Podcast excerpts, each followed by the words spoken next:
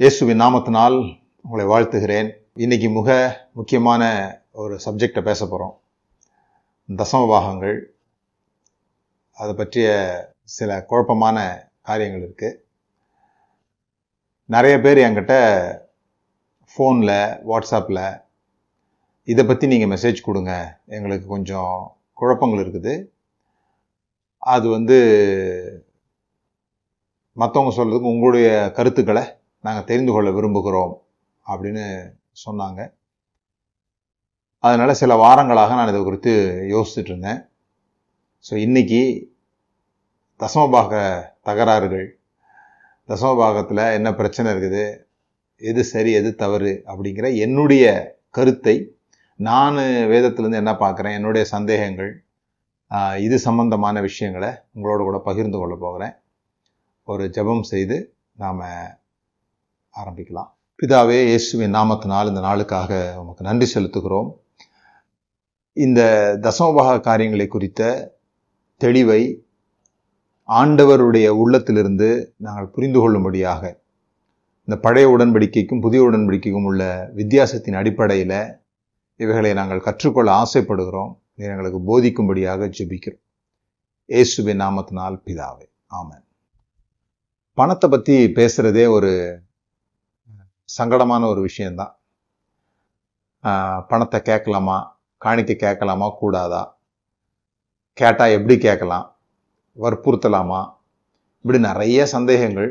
அதுலேயும் குறிப்பாக சபைகளில் பணத்தை பற்றி பேசும்போது சில பிரச்சனைகள் உருவாகிறத நம்ம பார்க்குறோம். நான் இன்னைக்கு வந்து காணிக்கைகளை குறித்து பேச போல தசமபாகத்தை குறித்து மட்டும் பேச போகிறேன் தசமபாகம் என்பது என்ன? தசமபாகம் யாருக்கு கொடுக்கணும்? தசமபாகம் எங்கே கொடுக்கணும்? தசமபாகம் ஏன் கொடுக்கணும்? தசமபாகம் கொடுக்கலனா என்ன பிரச்சனை? தசமபாகம் கொடுத்தா ஏதாவது ஆசீர்வாதங்கள் உண்டா? தசமபாகம் கொடுத்தா தான் ஆசீர்வாதம் உண்டா? தசமபாகம் கொடுக்கலனா சாபம் வருமா? தசமபாகம் கொடுக்கலனா அவங்க திருடன்னு சொல்கிறாங்களே மல்கியா புஸ்தகத்தின் அடிப்படையில் இப்படி ஏராளமான கேள்விகள் இருக்குது. எல்லாத்துக்கும் மேலே ஜனங்க மத்தியில் எந்த ஒரு உபதேசமாக இருந்தாலும் எந்த ஒரு காரியமாக இருந்தாலும் ரெண்டு காரியங்கள் மூலமாக அதை செய்ய வைக்க முடியும். நீங்கள் உங்கள் பிள்ளைகள் இடத்துலையும் சரி உங்களுடைய வாழ்க்கையிலும் சரி அல்லது யாரை நீங்கள் மோட்டிவேட் பண்ணணும்னாலும் ரெண்டு விஷயங்கள் மோட்டிவேட் பண்ண பண்ணும் ஒன்று பெயின் இன்னொன்று ப்ளெஷர் ஒன்று இதெல்லாம் நமக்கு நடந்துடக்கூடாது இதெல்லாம் நமக்கு வலி வேதனைகளை தரக்கூடியது. ஆகவே இது நடந்துடக்கூடாது அப்படிங்கிறத சொல்லும் பொழுது அது ஒரு காரியத்தை செய்வதற்கு நம்மளை ஊக்கப்படுத்தும். அல்லது இதெல்லாம் இதை செஞ்சால் இதெல்லாம் நமக்கு கிடைக்கும். இப்படிலாம் நம்ம சுகமாக இருக்க முடியும் அப்படிங்கிற ப்ளெஷரை நம்ம கொடுத்தோம்னு சொல்லி சொன்னால் அந்த ப்ளெஷர் மூலமாக நம்மளால் என்ன பண்ண முடியும்? அந்த ப்ளெஷர் மீன்ஸ் அந்த சந்தோஷம் அந்த மகிழ்ச்சி அந்த உணர்வுகளை ஊக்கப்படுத்துறதன் மூலமாகவும் ஒரு காரியத்தை செய்ய ஒரு ஆளை ஊக்கப்படுத்த முடியும். இந்த காணிக்கை விஷயத்துலையும் அதுதான் நடைபெறுகிறது. அதாவது நான் வந்து என்னை தொடர்ந்து கவனிக்கிறவங்க அல்லது என்னை குறித்து தெரிந்தவங்களுக்கு தெரியும். எந்த வந்து ஒரு ஸ்பிரிச்சுவல் ஜேர்னி நான் ரட்சிக்கப்பட்ட போது இருந்த உபதேசம் அதிலிருந்து இப்போ நான் கடந்து வந்திருக்கிற பாதை இப்போ நான் இருக்கிற நான் இப்போ நம்புகிற உபதேசத்துக்கும் இடையில ஒரு ஐந்து ஆறு விதமான வெவ்வேறு உபதேசங்களை கொஞ்சம் கொஞ்ச நாள் அதில் இருந்து அதை தெரிஞ்சு அதில் உள்ள பாசிட்டிவ்ஸ் எல்லாம் எடுத்துக்கிட்டு அந்த மாதிரி நான் வந்து மாறிக்கிட்டே இருக்கிற ஒரு ஆள். அப்போ நான் இந்த எல்லா செய்தியும் கேட்டிருக்கிறேன். நானும் அவைகளை பேசியிருக்கிறேன். ஏறத்தாழ இருபத்தைந்து வருடம் இந்த ஊழியத்தில் இருக்கிறேன் பிரசங்கம் பண்ணுறேன் இருபத்தஞ்சி வருஷம் பிரசங்கம் பண்ணிக்கிட்டு இருக்கிறேன். அதனால் என்னுடைய பிரசங்கங்களையும் பல மாற்றங்கள் ஏற்பட்டிருக்குது. இதுலேயும் குறிப்பாக இந்த தசமபாகத்தை பற்றி பேசும்போது கொடுக்கலனா உங்களுக்கு சாபம். கொடுக்கலனா கர்த்தர் வந்து உங்ககிட்ட நீங்கள் பத்தில் ஒன்று இந்த மாதம் கொடுக்கலனா அது வேறு விதத்தில் ஆஸ்பத்திரிக்கோ ஆக்சிடெண்ட்லேயோ செலவாகி போயிடும். இந்த மாதிரி பேசுகிற நபர்கள் இருக்காங்க. அவங்கள வந்து நாம் நியாயப்பிரமாண போதகர்கள் அப்படின்னு சொல்கிறோம் நியாயப்பிரமாண போதகர்கள்னு சொல்கிறோம் இப்போ கிருபையில் உள்ளவங்க வந்து தசமபாகமே வேண்டான்னு சொல்லிட்டாங்களான்னா அவங்க வேண்டான்னு சொல்லலை. ஆனால் அவங்க குறிப்பாக சாபத்தை பேச மாட்டாங்க ப்ளஷரை பேசுவாங்க. கொடுத்தா ஆண்டவர் வந்து உங்களுக்கு நிறையா கொடுப்பாரு. நிறைய விதைச்சிங்கன்னா நிறையா கிடைக்கும். அப்படின்னு சொல்லி தசமபாகத்தை நியாயப்பிரமாணத்திலிருந்து கிருபையை பேசுகிறவங்க கூட ஏற்றுக்கொண்டிருக்கிறாங்க. கிருபை பிரசங்கியார்கள்னு சொல்லப்படுறவங்க கூட இந்த தசமபாகத்துக்கு மட்டும் எந்த வசனங்களை அடிப்படையாக எடுத்துக்கிறாங்க? அல்லது அதுலேருந்தே ப்ளஷரை பேசுகிறதுக்கு கூட அதுல மோட்டிவேஷனலாக பேசுகிறதுக்கு கூட இந்த நியாயப்பிரமாணத்திலேருந்து தான் அந்த வசனங்களை எடுத்துக்கொள்கிறாங்க ஏன் அப்படின்னு சொல்லி சொன்னால் இதில் குறிப்பாக நானே என்ன பேசியிருக்கிறேன் அப்படின்னு சொல்லி சொன்னால் நான் வந்து எப்பொழுதுமே தசமபாவம் கொடுக்கலன்னா கர்த்தர் உங்களை உதைப்பார் அடிப்பார்ன்ற கட்டத்துக்கு நான் போகவே இல்லை. இந்த கிருபையெல்லாம் தெரிஞ்சுக்கிறதுக்கு முன்னாலேயே கூட எப்பொழுதுமே வந்து தேவன் அன்பாக இருக்கிறார் அப்படிங்கிற அந்த உணர்வு எனக்கு எப்பவுமே இருந்தது. ஆனால் இந்த காசு கொடுக்காததுனால கர்த்தர் சபிச்சிருவார் அப்படிங்கிறது நான் ரொம்ப பிரசங்கம் பண்ணதில்லை. இது நான் பிரசங்கம் பண்ணியிருக்கேன். என்னன்னு சொன்னால் ஆம்பிரகாம் தசமபாவம் கொடுத்தான். அதாவது அவன் நியாயப்பிரமாணத்துக்கு முன்னாலேயே அவன் ஒரு கிரேஸ் பீரியடில் தான் இருந்தான் ஆம்பிரகாம் அதனால ஆபிரகாம் வந்து தசமபாகம் கொடுத்தான். யாக்கோபு தசமபாகம் கொடுத்ததாக வாக்கு பண்ணான் அதனால நம்ம என்னதான் நியாயப்பிரமாணத்தை வந்து தேவன் நீக்கிட்டாருன்னு பேசினா கூட இந்த தசமபாகம் உண்டு அப்படிங்கிறத நான் நம்பிக்கிட்டு இருந்தேன். அப்போ ஒருத்தர் வந்து என்கிட்ட சொன்னார் நீங்கள் அப்படி சொன்னீங்கன்னா ஆபிரகாம் கிருபையின் காலத்தில் தான் இருந்தான். யாக்கோபு கிருபையின் காலத்தில் தான் இருந்தான். ஆனால் அவங்க தசமபாகம் கொடுத்தாங்கன்னா அவங்க வந்து விருத்த சேதனம் பண்ணியிருந்தாங்களே. அது நியாயப்பிரமாணத்துக்கு கீழே வராதே. விருத்த சேதனம் நியாயப்பிரமாணத்துக்கு கீழே வருதுன்றதுனால தான் நம்ம இப்போ செய்யலை. அப்படின்னா தசமபாவமும் கொடுக்க வேண்டியதில்லை. இல்லை தசமபாவம் கிருபையில் இருந்தது அப்படின்னு சொல்லி சொன்னால் விருத்த சேதனமும் கிருபையில் இருந்ததே அப்படின்ற கேள்வி எனக்கு ஒரு ஐ ஓப்பனிங்காக இருந்தது. அதை பற்றி நான் ரெண்டு நாள் யூடியூப்பில் பேசியிருக்கிறேன். அதனோட லிங்க்கு நீங்கள் பார்க்கலாம். அதை நீங்கள் கிளிக் பண்ணி பார்த்தீங்கன்னா தெரியும். ஆபிரஹாமுடைய தசமபாகம் எப்படிப்பட்டது? அது வந்து மாதம் மாதமோ அல்லது வாரம் வாரமோ அவனுக்கு அவன் சம்பாதித்த எல்லா பொருட்கள்லையுமே அவன் கொடுத்ததில்லை. அது one time event one time event ஒரு முறை தான் தசமபாகம் கொடுத்ததாக ஆப்ரஹாமை பற்றி சொல்லப்பட்டிருக்குது. அது குறிப்பாக மெல்கு சிதேக் என்பவருக்கு அது கொடுத்ததாக சொல்லப்பட்டிருக்குது. அப்போ மெல்கு சிதேக்கு கொடுத்தார் அப்படிங்கிறத வந்து இப்போ நாம் சபைகளில் பேசும்போது அந்த மெல்கு சிதேக்கு கிறிஸ்துவுக்கு ஒப்புமைப்படுத்தி பேச ஆரம்பிச்சிட்டோம். ஏன்னா அவர் ஆதியும் அந்தமும் இல்லாதவர் தாயும் தகப்பனும் இல்லாதவர் வம்ச வரலாறு இல்லாதவர் அப்படிலாம் சொல்லப்பட்டிருக்கிறதுனால துவக்கமும் முடிவும் இல்லாதவர்னு சொல்லப்பட்டிருக்கிறதுனாலேயே நம்ம வந்து அவர் அவர் வந்து கிறிஸ்து தான் வந்தாரு அப்படின்னு சொல்லப்பட்டிருது அது இல்லை அவர் சாலேமின் ராஜா அப்படின்னு ஒரு இடத்தினுடைய ராஜாவாக ஆசாரியனாக அவர் இருந்தார் அப்படிங்கிறத அந்த இடத்துல நம்ம பார்க்குறோம். ஸோ மெல்கு சதைக்கு யாருன்னு தெரிஞ்சுக்கணும்னா கேம்புக்கு வாங்க. கேம்புக்கு வந்தால் உங்களுக்கு தெரியும் மெல்கு சதைக்கு யாருன்னு நான் சொல்கிறேன் அப்படின்னு வேத ஆதாரத்தோடு கூட இந்த துவக்கமும் முடிவும் இல்லாதவர் பிறப்பு வம்ச வரலாறு இல்லாதவர் அப்படிங்கிறதுலாம் என்ன அர்த்தம் அப்படிங்கிறத நாம் வந்து புரிந்து கொண்டோமானால் மெல்கு சதைக்கு யார் அப்படிங்கிறது ஒரு ஆச்சரியமான ஒரு விஷயம். அது நாம் புரிந்து கொண்டிருக்கிறோம். யாராவது புரிந்து கொள்ளாதவங்க இருந்தீங்கன்னா வாங்க கேம்புக்கு வாங்க. இது மாதிரி நிறைய விஷயங்கள் புரிந்து கொள்ளலாம் பாருங்க. உங்களில் உங்களை ஒருவன் வலது கன்னத்தில் அடித்தால் அப்படின்னு போட்டிருக்கோம். இயேசு கிறிஸ்து ஏன் கன்னத்தில் அடித்தால்னு சொல்லாமல் வலது கன்னத்தில் அடித்தால் அப்படின்னு சொல்லணும்? இப்போ நீங்கள் உங்கள் எழுத்தாமர் இருக்கிற ஆளை அடிச்சிங்கன்னா வலது கணத்தில் அடிக்க முடியாது இடது கணத்துக்கு தான் போகும் கை. இப்படி தூக்கி இப்படி பண்ணும்போது நீங்கள் உங்களுக்கு ஆப்போசிட்டில் இருக்கிறவருடைய ஆளுடைய இடது கணம் தான் உங்கள் கைக்கு மாட்டோம். வலது கணம் மாட்டாது. வலது கணத்துக்கு போனால் இப்படி தான் அடிக்க முடியும். இப்போ ஏன் அப்படி சொன்னார்? வலது கண்ணம்னு ஏன் குறிப்பிட்டு சொல்லணும்? இதெல்லாம் நம்ம யோசிக்கிறதே கிடையாது. ஒரு கணத்தை காட்டினால் மறு கணத்தை காட்டு ஒரு கணத்தை காட்டினால் மறு கணத்தை காட்டுன்னு வாசித்திருக்கிறோம் நம்ம. ஆனால் ஒரு கண்ணத்தைன்னு போடலையே. வலது கண்ணம்னு ஏன் குறிப்பிட்டு சொன்னார்? அப்படி அதை புரிஞ்சுக்கிட்டோம்னா நம்ம வந்து பாசிட்டிவாக இருக்கிறதுக்காக சொல்லலைன்றது புரிஞ்சுக்கலாம். அடி வாங்கிட்டு வந்துருங்க. வன்முறை வேண்டாம். ம் சமாதானத்தோடு போங்க. ஒருத்தன் ஒரு முறை அடித்தான்னா கூட அவனுக்கு சரி நீ எவ்வளோ வேணால் அடிச்சுக்கப்பா. அப்படிலாம் எதுவுமே சொல்லலை. இப்படி எதுவுமே அவர் சொல்லலை. சரி அது இருக்கட்டும். அப்போ இந்த தசம பாகத்தை பற்றி பேசும் பொழுது ஆப்ரஹாமுடைய தசம பாகமோ அல்லது யாக்கோவனுடைய தசம பாகமோ இந்த நியாயப்பிரமாணத்துக்கு கீழே வராது கிருப பிரமாணத்துக்கு கீழே வராது. இந்த தசம பாகம் அப்படின்றது வந்து என்ன அப்படின்னு விளங்கிக்கணும் அப்படின்னா ஆதி கலாச்சாரத்துக்கு போய் பார்க்கணும் அது. ரெண்டு வகையில் நாம் காணிக்க கொடுக்குறோம் அல்லது தசம பாகம் கொடுக்குறோம். ஒன்று கொடுக்கலன்னா உள்ளதும் போயிருமே அப்படிங்கிறதுல. ரெண்டாவது கொடுத்தா இன்னும் வருமே அப்படிங்கிறதுல. ஒன்று கொடு கொடுக்கலன்னா இருக்கிறதும் பிடுங்கிடுவாரு அப்படின்னு. ரெண்டாவது கொடுத்தோம்னா இன்னும் நமக்கு கிடைக்கும். ஒன்று கொடுத்தா பத்து எடுக்கலாம். இது வந்து எல்லா வட்டி கடையை விட சூப்பரான வட்டி கடை. பரலோகத்தில் பரலோக பேங்க்குக்கு வந்து இதெல்லாம் நான் பேசியிருக்கிற விஷயம் நிந்தி. ம்.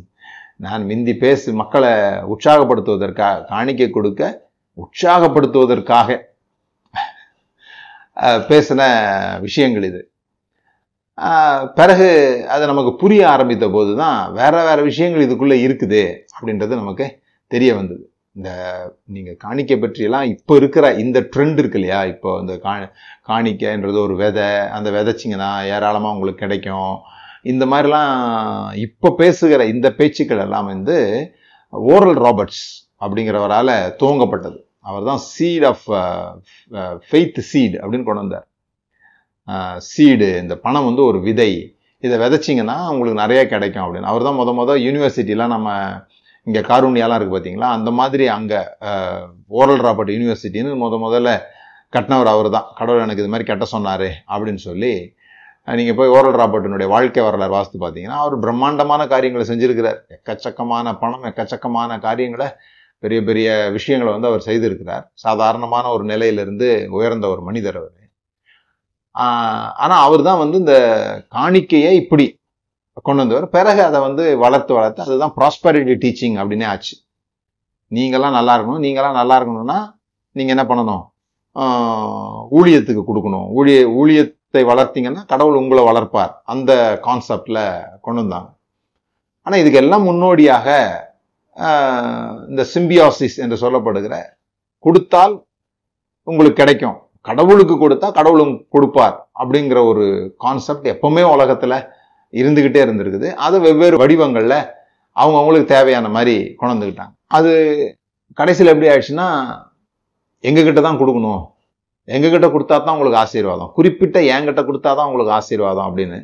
பிறகு லோக்கல் சர்ச்சில் தான் கொடுக்கணும். ஏன்னா அந்த நாட்களில் வந்து ஆசிரிப்பு கூட தான் கொண்டு போய் கொடுத்தாங்க. அதனால நீங்கள் எந்த சபைக்கு போகிறீங்களோ அந்த சபையில் இருக்கிற பாஸ்டர் கையில் தான் கொண்டு போய் தசமபாகங்களை நீங்கள் கொடுக்கணும் அப்படின்ற ஒரு சிஸ்டமு மூணாவது நல்ல நிலத்துல விதைக்கணும். இது நல்ல ஊழியமா கெட்ட ஊழியமான்னு பார்த்து விதைச்சாதான் உங்கள் விதை வந்து உங்களுக்கு சில பேர் கேட்பாங்க நான் தசம பாகம் கொடுக்குறேன். ஆனால் எனக்கு ஏன் வந்து திரும்ப வரலன்னும் போது நீங்கள் வந்து நல்ல ஊழியத்தில் கொடுக்கணும். அந்த அந்த ஊழியம் வந்து வாங்குகிற பணத்தை சரியான விதத்தில் செலவு பண்ணுதா? நல்லபடியாகன நல்லபடியான காரியங்களை உங்களுக்கு சொல்லித்தர்றாங்களா அந்த மாதிரி இடத்துல கொடுத்தீங்கன்னா உங்களுக்கு நிறையா கிடைக்கும். நீங்கள் பாட்டு கொண்டு போய் எங்கேயோ கொடுத்தீங்கன்னா அது வந்து ஒரு கெட்ட நிலமா இருந்ததுன்னா உங்களுக்கு எப்படி கிடைக்கும்? அப்படின்ற மாதிரி ஒரு டெவலப்மெண்ட்டு உருவாச்சு. சரி எது எப்படியோ கேட்குறவங்க மேலே பிரச்சனை கிடையாது என்னை பொறுத்த வரைக்கும். இந்த கொடுக்குறவங்க எப்படி கொடுக்குறாங்க? இந்த ரெண்டு காரியத்துக்காக கொடுக்குறாங்க. ஒன்று பயம். கடவுள் அடிச்சிட விடாது அப்படின்ற பயம். அப்படி பயப்படுறவங்கள பயத்தின் வழியாக மோட்டிவேட் பண்ணி தங்களுக்கு பணத்தை பெற்றுக் கொடுக்குறவங்க பெற்றுக் கொடுக்குறாங்க. இதுலெல்லாம் வந்து எல்லாரும் சுயநலமாக இருக்காங்கன்னுலாம் நான் சொல்லலை. சில பேருக்கு உண்மையிலே அவங்களே நம்புறாங்க அப்படிதான் நம்புகிறாங்க ஏன்னா அவங்களுக்கு சொல்லி கொடுத்தது அப்படி தானே இப்போ ஜனங்க நல்லா இருக்கணும்னா அவங்க தசமபாவம் கொடுத்தா தான் முடியும். ஏன்னா வசனம்லாம் அப்படி இருக்குது. அதனால அவங்க என்ன பண்ணுறாங்கன்னு சொல்லி சில பேர் உண்மையாகவே வலியுறுத்துகிறார்கள். சில பேர் தெரியும் அவங்களுக்கு. ஆனால் கேட்குறாங்க உங்களுக்கு வரணும்னா எங்களுக்கு கொடுக்கணும். அப்படி கேட்குறவங்க இருக்காங்க. இப்போ இதை எதிர்க்கிறவங்க என்ன சொல்கிறாங்க அப்படின்னு சொல்லி சொன்னால் இப்போ நான் ஏற்கனவே போன வாரத்தில் பேசுனது போல் இந்த யோபுவினுடைய புஸ்தகத்திலிருந்து பேசும்போது இந்த சிம்பியாசிஸ் பற்றி பேசணும். இந்த கடவுள் என்ன சார்ந்திருக்கிறார் நான் கடவுளை சார்ந்திருக்கிறேன்ற அந்த ஐடியா இருக்கு இல்லையா? நான் அவருக்கு கொடுத்தா அவர் எனக்கு கொடுப்பாரு. இப்போ நான் ஊழியத்துக்கு கொடுத்தா அவர் என்ன ஆசீர்வதிப்பார். ஏன் ஊழியத்தை அவரே நடத்திக்க முடியாதா? அவருடைய ஊழியம்னா அவர் கா காசு கொடுத்து நடத்திக்க முடியாதான்னா அங்கே சிக்கல் வந்துடும் அப்புறம் வந்து பைபிளில் சொல்லியிருக்குது இது ஆதாய தொழிலாக எண்ணாதீங்க. ஆதாயம் கே ஒரு என்ன சொல்கிறது கேவலமான ஆதாய தொழில் ஆதாயத்துக்காக இந்த வேலையை செய்யாதீங்க அப்படின்னு போட்டிருக்குது. அவலட்சணமான ஆதாயம். அப்படி இல்லை? ஒன்று பேதரில் சொல்லியிருக்கு அவலட்சணமான ஆதாயம். பிறகு இம்மைக்காக மாத்திரம் நீங்கள் கத்தர் பேரில் நம்பிக்கையாக இருந்தால் நீங்கள் பரிதாபமானவங்க அப்படின்னு சொல்லியிருக்குது. இதெல்லாம் எதிர் பார்ட்டிஸ் பேசுகிறாங்க இந்த பணம் வேணாம் செழிப்பின் உபதேசத்துக்கு எதிர் எதிர்த்து இருக்கிறவங்க இந்த வசனத்தெல்லாம் வைத்து பேசுகிறாங்க. அடிப்படையாக நாம என்ன புரிஞ்சுக்கணும் அப்படிங்கிறதுனா இந்த தசமபாகம் என்பது ஆதி கலாச்சாரத்தில் இருந்த ஒரு விஷயம். விருத்த சேதனமும் கூட ஏஸ் தேவன் ஆப்ரஹாம்கிட்ட சொல்றதுக்கு முன்னாலேயே பரவலாக அங்க என்ன பண்ணிட்டு இருந்தாங்க? விருத்த சேதனங்கள் செய்து கொண்டிருந்தாங்க மெடிக்கல் பர்பஸ்க்காக அதை நமக்கு தெரியணும். நம்ம என்ன நினைக்கிறோம்னு சொல்லி சொன்னால் முத முத ஆண்டவர் ஆப்ரஹாம்கிட்ட தான் சொன்னார். எப்படி செய்யணும்னு சொல்லிட்டு. அதனால தான் விருத்த சேதனன்ற ஒரு ஐடியாவே வந்ததுன்ட்டு.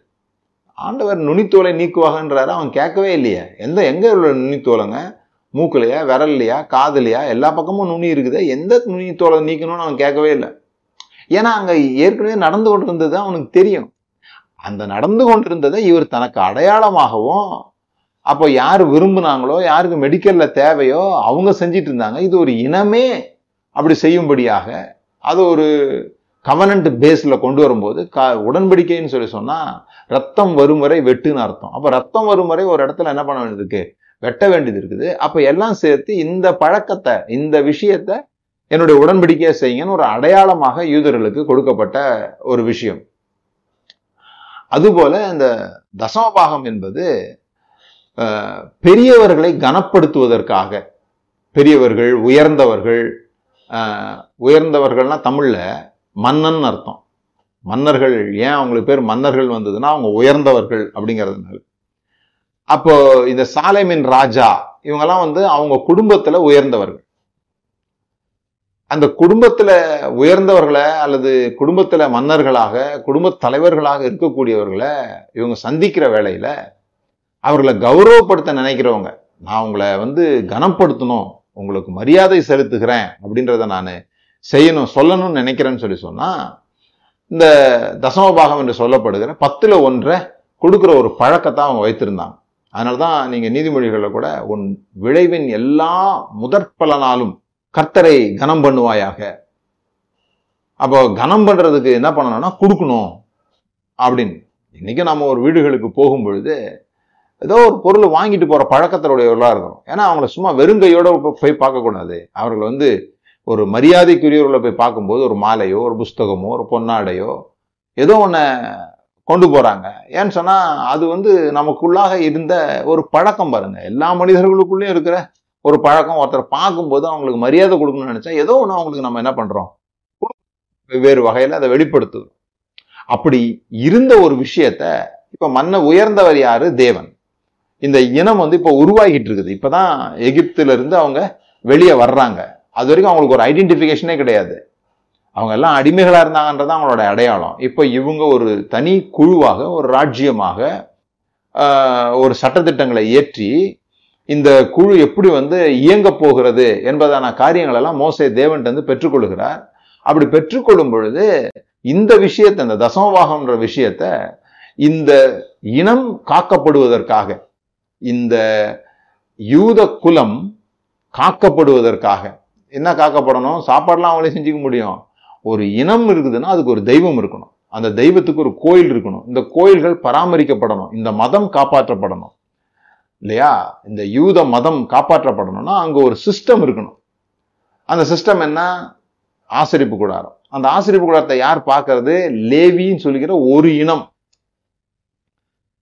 அந்த லேவி என்கிற இனம் வாழ்வதற்காக அந்த ஏ லேவி என்கிற அந்த ஆசாரியர்கள் கோயிலில் வேலை செய்கிறவங்க வாழ்வதற்காக உருவாக்கப்பட்டது. இந்த கனப்படுத்திட்டு இருந்த விஷயம் இருக்கு இல்லையா? இது அப்படியே என்ன பண்ணிட்டாங்க? இங்கே கொண்டாந்துட்டாங்க. இங்கே கொண்டாந்து இது வந்து தேவன் தான் உயர்ந்தவர். அப்போ அவருக்கு தான் நம்ம தசமபாகம் கொடுக்குறோம். அவர் எங்கே வாழ்கிறார்? ஆசரிப்பு கூடாரத்துல வாழ்கிறார். அவருக்கு யார் சேவை செய்கிறது லேவியர்கள் சேவை செய்கிறாங்க அவங்க வாழணும். இதில் குறிப்பாக தேவன் என்ன சொன்னார்னா இந்த லேவியர்களுக்கு லேண்டெல்லாம் கிடையாது.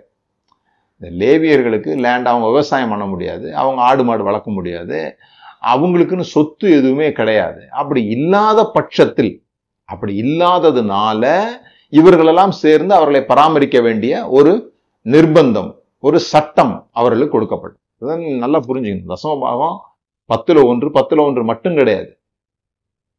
தசமபாகம் பத்துல ஒன்றுன்னு சொல்றதே ஒரு வேடிக்கை. அது பத்துல ஒண்ணுன்றதுனால தசமபாகம் பேர் வந்ததே தவிர மூன்று நான்கு வகையான தசமபாகங்களை நம்ம வேதத்தில் வாசிக்கிறோம். ஏதோ பத்துல ஒண்ணு மாசமானா கொடுக்கறது இல்ல கிட்டத்தட்ட வருஷ சம்பளத்துல முப்பது சதவீதம் யூதர்கள் வந்து இப்படி கொடுத்துட்றாங்க.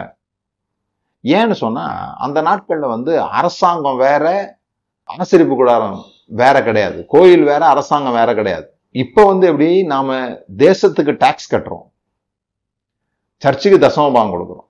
இதை கூட எப்படி மாற்றிட்டோம் ராயனுக்குரியது ராயனுக்கும் தேவனுக்குரியது தேவனுக்கும் கொடு அப்படிங்கிற வசனத்தின் மூலமா டேக்ஸும் ஒழுங்காக கட்டிடணும் தசமபாகத்தையும் ஒழுங்காக கொடுத்துடணும் அப்படின்னு பேசுகிறதெல்லாம் இருக்குது நான் ஏற்கனவே அதை உங்களுக்கு வீடியோவில் பேசியிருக்கேன். அப்படின்னா என்ன அப்படின்னு சொல்லி பேசியிருக்கேன். அந்த அது மேட்ரு வந்து ராயனுக்குரியது ராயனுக்குன்னா டேக்ஸை ஒழுங்காக கட்டுறதும் சர்ச்சுக்கு ஆம், தசமபாகம் கொடுக்கறத பற்றி ஆண்டவர் அங்கே பேசலை. அதில் ஒரு சொரூபம் இருக்குது. அந்த சொரூபத்தின் நிமித்தமாக அது ராயனுடையது என்று கண்டுபிடிக்கப்படுகிறது. இந்த ஒரு காயினை கொடுங்கன்னு சொல்லி கேட்குறாரு காயினை வாங்கிட்டு அதில் வந்து ஒரு சொரூபத்தை காமிக்கிறார். அது யாருடைய இமேஜ்னு கேட்குறாரு அந்த இமேஜ் வந்து ராயனுடையது. அப்போ யார் எது மேலே யாருடைய இமேஜ் இருக்குதோ அது அவங்களுடையது. எது மேலே இப்போ நான் ஒரு க- இப்போ ஒரு செக்கை நான் எடுத்து நான் கையெழுத்து போடுறேன். அப்போ அது யாருடைய செக்காக இருந்தால் தான் நான் என்னுடைய அது செல்லும். என்னுடைய செக்காக இருந்தால் தான் அது செல்லும். ஏன்னா என்னுடைய கையெழுத்து அதில் இருக்குது. இல்லையா? என்னுடைய கையெழுத்து இருந்தால் அது என்னுடைய பொருள். என்னுடைய முத்திரை அது மேலே இருந்தால் அது என்னுடைய பொருள் என்பது அடையாளப்படுத்தப்படுகிறது. என்னுடைய பெயர் அது மேலே இருந்தால் அது என்னுடைய பொருள். வீட்டுக்கு வருது ஒரு லெட்டர் கொண்டு வராங்க. எப்படி எங்கள் வீட்டுக்கு கொண்டு வராங்க? அதில் என்னுடைய பெயர் இருக்கிறதுனால கொண்டு வராங்க. அது எனக்குரியது. அப்போ தேவனுக்குரியதை தேவனுக்கு கொடுங்கள் அப்படின்னா தேவனுக்குரிய சைன் தேவனுக்குரிய அடையாளம் எதன் மேலெல்லாம் இருக்குதோ அதெல்லாம் தேவனுக்குரியது. தேவனுடைய சொரூபம். அப்போ இமேஜ் ஆஃப் காட் யாரு? நீங்களும் நானும் தான் அப்போ உங்களை தேவனுக்கு கொடுங்க. பணத்தை அங்கே கொடுங்கன்னு தான் அர்த்தம் அதுக்கு. அந்த வசனத்துக்கு. இப்போ ஒரு ஆலயம் நடக்கணும். ஒரு ஒரு சிஸ்டம் ஒன்று காப்பாற்றப்படணுங்கிறதுக்காக கொண்டு வரப்பட்ட டாக்ஸ் சிஸ்டம் தான் இந்த தசமபாகம் என்பதை இப்போ முதலாவது புரிந்து கொள்ளணும். நீங்கள் புரிந்து கொள்கிறது என்னது? தசமபாகம் என்பது ஏற்கனவே நடைமுறையில் இருந்த ஒரு விஷயம். அந்த விஷயத்தை எடுத்து இவர்கள் தங்களுக்கு சொந்தமான ஒரு பழக்கமாக தேவனால் கொடுக்கப்படுகிறது அவர்களுக்கு. அந்த தசமபாகம் எதற்காக கொடுக்கப்படுதுன்னா அது அந்த தேசத்தை இந்த இனத்தை காப்பதற்கான ஒரு டாக்ஸ் சிஸ்டம் இந்த இவங்க இவங்க எல்லாத்தையுமே தேவாலயத்துக்கு தான் கட்டுறாங்க. தனியாக அரசாங்கத்துக்குன்னு எதுவும் கட்டலை. எல்லாத்தையுமே அங்கே கட்டுகிற அந்த வேலையில ஒரு தசம பாகம் கிடையாது. மூன்று வகையான தசம பாகங்கள் நம்ம பார்க்குறோம். பைபிளில் நீங்கள் வாஸ்து பார்த்தீங்கன்னா தெரியும். லேவியராகும் புஸ்தகம் இருபத்தி ஏழாவது அதிகாரம். அதுதான் சேக்ரட் தைத் அப்படின்னு சொல்றாங்க. முதல்ல எண்ணாவது புஸ்தகம் பதினெட்டாவது அதிகாரத்தில் லேவியர்களுக்கான தைத்து இருக்கு. தசமபாகம் இருக்கு. நீங்க அதை பார்த்தீங்கன்னா லேவியர்களே தசமபாகம் கொடுக்கணும்னு இருக்கும். லேவியர்களே ஆரோனுக்கு ஹைப்ரிஸ்டுக்கு வந்து தசமபாகம் கொடுக்கணும் அப்படின்னு இருக்கும். பிறகு உபாகம புஸ்தகத்தில் ரெண்டு தசமபாகம் இருக்குது. ஒன்று பண்டிகைகளுக்கான தசமபாகம் உபாகம புஸ்தகம் பதினான்காவது அதிகாரத்தில் பார்த்தீங்கன்னா பண்டிகைகளுக்கான ஒரு தசமபாகம் ஏழைகளுக்கு கொடுப்பதற்காக ஒரு தசமபாகம் இருக்கும். லேவியராம புஸ்தகத்துல பார்த்தீங்கன்னு சொல்லி சொன்னா தசமபாகங்கள்லாம் கர்த்தருக்குரியதுன்னு வரும் இல்லையா? அது நீங்க பார்த்தீங்க லேவியராம புஸ்தகம் இருபத்தி ஏழாவது அதிகாரத்துல நீங்க பார்த்தீங்கன்னா ஆஹ், ஆடு மாடுகளை மிருக ஜீவன்களை எப்படி தசமபாகம் கொடுக்கறது அப்படின்றத பத்தி அங்க இருக்கும். இப்படி விதவிதமான தசமபாகங்கள் ஆஹ், இருந்தது அவர்களுக்கு என்பதை நாம புரிந்து கொள்ளணும். ஏதோ ஒரு தசமபாகம் மாத்திரம் இல்லை. குறிப்பா இந்த தசமபாகம் ஒருபோதும் பணமாக அவர்கள் கொடுத்ததே கிடையாது. இப்போ தூரத்துலேருந்து ஒருத்தர் வரணும்னா கூட என்ன பண்ணுவாங்கன்னு சொல்லி சொன்னால் அங்கே அவங்க எந்த ஆடை எந்த மாடை எவ்வளவு நெல்லை அல்லது கோதுமையை கொடுக்கணும்னு நினைக்கிறாங்களோ அதை வந்து அங்கே யாருக்கையாவது விற்பாங்க. விற்று அந்த பணத்தை வாங்கிட்டு வந்துட்டு அந்த பணத்தை கொண்டு வந்து தர மாட்டாங்க. வந்து பொருளை வாங்குவாங்க. ரொம்ப தூரத்தில் இருக்காங்க ஐம்பது கிலோமீட்டருக்கு அந்த பக்கம் இருக்காங்கன்னா அவங்க அங்கேருந்து ஆடை ஓட்டிட்டு வர்றது கஷ்டம் தானே அதனால அங்கே விற்றுட்டு அந்த பணத்தை கொண்டு வந்து இங்கே இங்கே வாங்குவாங்க. அதுதான் தேவாலயத்தில் வந்து காசுக்காரர்கள் அதெல்லாம் மாற்றி விட்டாங்க. எப்படி எல்லாத்தையுமே எப்போவுமே மக்கள் மாற்றிடுவாங்களோ அவங்களுக்கு சாதகமாக்கிடுவாங்களோ அது அதுபோல் அங்கே என்ன பண்ணிட்டாங்க? விலை கூட வச்சு விற்று நல்ல லாபத்துக்கு விற்று விற்கிறதுக்காக இப்போ தூரத்துலேருந்து வர்றவங்க இங்கே வாங்கி தான் ஆகணும். இதுதான் பரிசுத்தம் உள்ளது. தேவாலயத்தில் விற்கிறது அப்படி எல்லாமே கமர்ஷியலைஸ்டு தான் அந்த காலத்துல இந்த காலம் வரைக்கும். எல்லாமே வியாபார உக்- யுக்திகளோடு கூட காரியங்கள் செய்யப்படுகிறது. அதை தான் சாட்டை எடுத்துட்டு வந்து வீசுகிறார் காசுக்காரர்கள். அப்படின்னா அவங்க அந்த எக்ஸ்சேஞ்ச் மணி எக்ஸ்சேஞ்ச் பண்றவங்க. அதெல்லாம் விரட்டி விடுறாருலாம் போட்டிருக்கு இல்லையா? அதை நீங்க இந்த கண்ணோட்டத்தில் பார்த்தீங்கன்னா புரியும். ஸோ தசமபாகத்தை அவருங்க இந்த டெம்பிள் சிஸ்டத்துக்கு வச்சிருந்ததுனால புதிய ஏற்பாட்டில் தசமபாகம் உண்டா இல்லையா அப்படிங்கிற கேள்விக்கு ஒரே வரியில தசமபாகம் என்கிற ஒன்று புதிய ஏற்பாட்டில் கிடையாது அப்படின்னு நம்ம சொல்லிடலாம். ஏன்? புதிய ஏற்பாட்டில் தேவாலயம் கிடையாது. என்ன பிரதர் தேவாலயம் கிடையாது? நாங்களாம் சர்ச்சுக்கு போகிறோம் சர்ச்சு வேற தேவாலயம் வேற. அங்க அவர் சிலுவையில் தொங்கும்போது திரைச்சிலை திரைச்சீலை ரெண்டாய் கிழிந்ததுன்றது ஏதோ துணி கிழிஞ்ச சமாச்சாரமா யோசித்து கூடாது. அதுக்கு பின்னால பெரிய இம்ப்ளிகேஷன் இருக்கு. அது அது நடந்ததாக எழுதப்பட்டதுக்கு காரணம் தேவாலயத்தினுடைய அந்த சிஸ்டம் தேவாலயத்தினுடைய முறைமைகள் எல்லாம் முடிந்தது. தேவன் வெளியே வந்துட்டாரு. இவ்வளவு நாள் அவரை போட்டு என்ன பண்ணாங்க? யாரும் போக முடியாது. பிரதான ஆசாரியன் மட்டும்தான் போக முடியும். வருஷத்தில் ஒரு முறை தான் போக முடியும். உள்ளே போயிட்டு திரும்பி வர்றது ரொம்ப ஆபத்தான விஷயம். அதனால கயிறு கட்டி வெளியெல்லாம் போட்டிருப்பாங்க. அவர் பெல்லெல்லாம் போட்டிருக்கணும். பெல்லெல்லாம் போட்டு உள்ளே நடந்துகிட்டு இருக்கிறாரா? உயிரோட இருக்கிறாரான்னு வெளியுள்ள மனிதர்களுக்கு தெரியணும்னா இந்த சத்தத்தை தான் அவங்க என்ன பண்ணி ஆகணும்? கேட்டாகணும். இப்படி ஒரு பயங்கரமான பிரம்மாண்டமான ஒரு இடமாக தேவன் இருக்கிற இடமாக இந்த மகாபரிசுரத்தை வச்சுருந்தாங்க. அந்த மகாபரிசுத்தலத்துக்குள்ள தேவன் வெளியே வந்து விட்டார். இப்பொழுது அவர் உள்ளே இல்லை என்பதை காட்டுவதற்காக திரைச்சீலை ரெண்டாக கிழிந்து விட்டது. இப்போ கடவுளே வெளியே வந்துட்டார். இப்போ ஆசிரியர் கூடத்துக்கு வேலை இல்லாமல் போச்சு. தேவாலயத்துக்கு வேலை இல்லாம போச்சு. அந்த சிஸ்டமே இல்லாம போச்சு. அதை மறுபடியும் நம்ம கட்ட பார்க்குறோம் எப்படி பா எப்படி சொல்றோம்? இப்போ யார் பாஸ்டர்னு சொல்றார்களோ அவர்கள் தான் ஆசாரியர்கள் அப்படின்னு கொண்டுரும் அதனால் ஆசாரியர் கையில் தானே கொண்டு கொடுக்கணும். இப்போ பாஸ்டர் கையில கொடுக்கணும் என்ன அர்த்தம்? நாம மறுபடியும் பழைய ஏற்பாட்டு முறைமைக்கு போறோம்னு அர்த்தம். பழைய ஏற்பாடு முறைமை கூட போக முடியாது. ஏன்னா இவர் கண்டிப்பா ஆசாரியர் கிடையாது. அவங்க லேவி புத்திரராக இருக்கணும். லேவி புத்திரராக இருக்கணும். அவங்க ஆசிரியர் கூடத்தில் வேலை செய்யக்கூடிய அந்த குடும்பத்தில் அவங்க பிறந்திருக்கணும். அவங்க தான் தசம பாகம் வாங்க முடியும். இப்போ லோக்கல் சர்ச்சுக்கு தான் கொடுக்கணும் அப்படின்னு கேட்குறாங்க லோக்கல் சர்ச்சுக்கு தான் நீங்கள் தசம பாகம் கொடுக்கணும் அப்படி சொல்கிறாங்க இப்போ என்னுடைய கேள்வி என்ன வருதுன்னு சொல்லி சொன்னால் அந்த நாட்டில் நமக்கு தெளிவாக இருந்தது ஒரு ஒரு இடத்துல மட்டும்தான் ஆசிரியப்பு கூட இருந்தது. அவங்களே வந்து தேவாலயம் ஜபாலயம் ரெண்டு வச்சுருந்தாங்க. ஜபாலயம் அங்கங்கே இருக்கும். அங்கெல்லாம் பார்த்தீங்கன்னா தர்ம பணத்துக்கு தான் பெட்டி வச்சுருந்தாங்க. காணிக்கை பெட்டின்னு சொல்றது தர்ம பெட்டி. அந்த தர்மபட்டியில் தான் கொண்டு எல்லாம் போட்டுட்டு இருந்தாங்க. அது தசமபாகம் கொடுக்குற இடம் கிடையாது. வருஷத்துல மூன்று முறை இந்த ஆண்கள் எல்லாம் சேர்ந்து தேவாலயத்துக்கு போகணும்.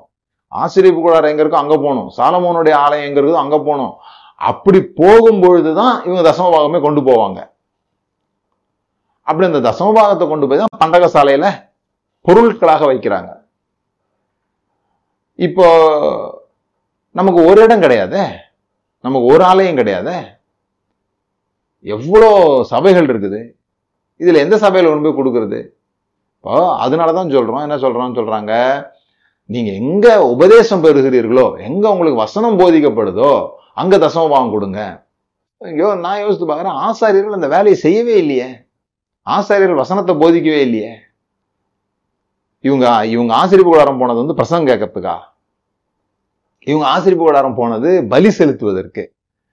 இவங்க பாவம் செஞ்சுட்டாங்க பலி செலுத்துவதற்காக போனாங்க. அந்த பலி செலுத்துகிற வேலையை தான் யார் செஞ்சுட்டு இருந்தாங்க? ஆசிரியப்பு கூடாரத்தில் உள்ளவங்க செஞ்சுட்டு இருந்தாங்க. அவங்களுக்கு தான் இவங்க தசம பாவம் கொடுக்குறாங்க.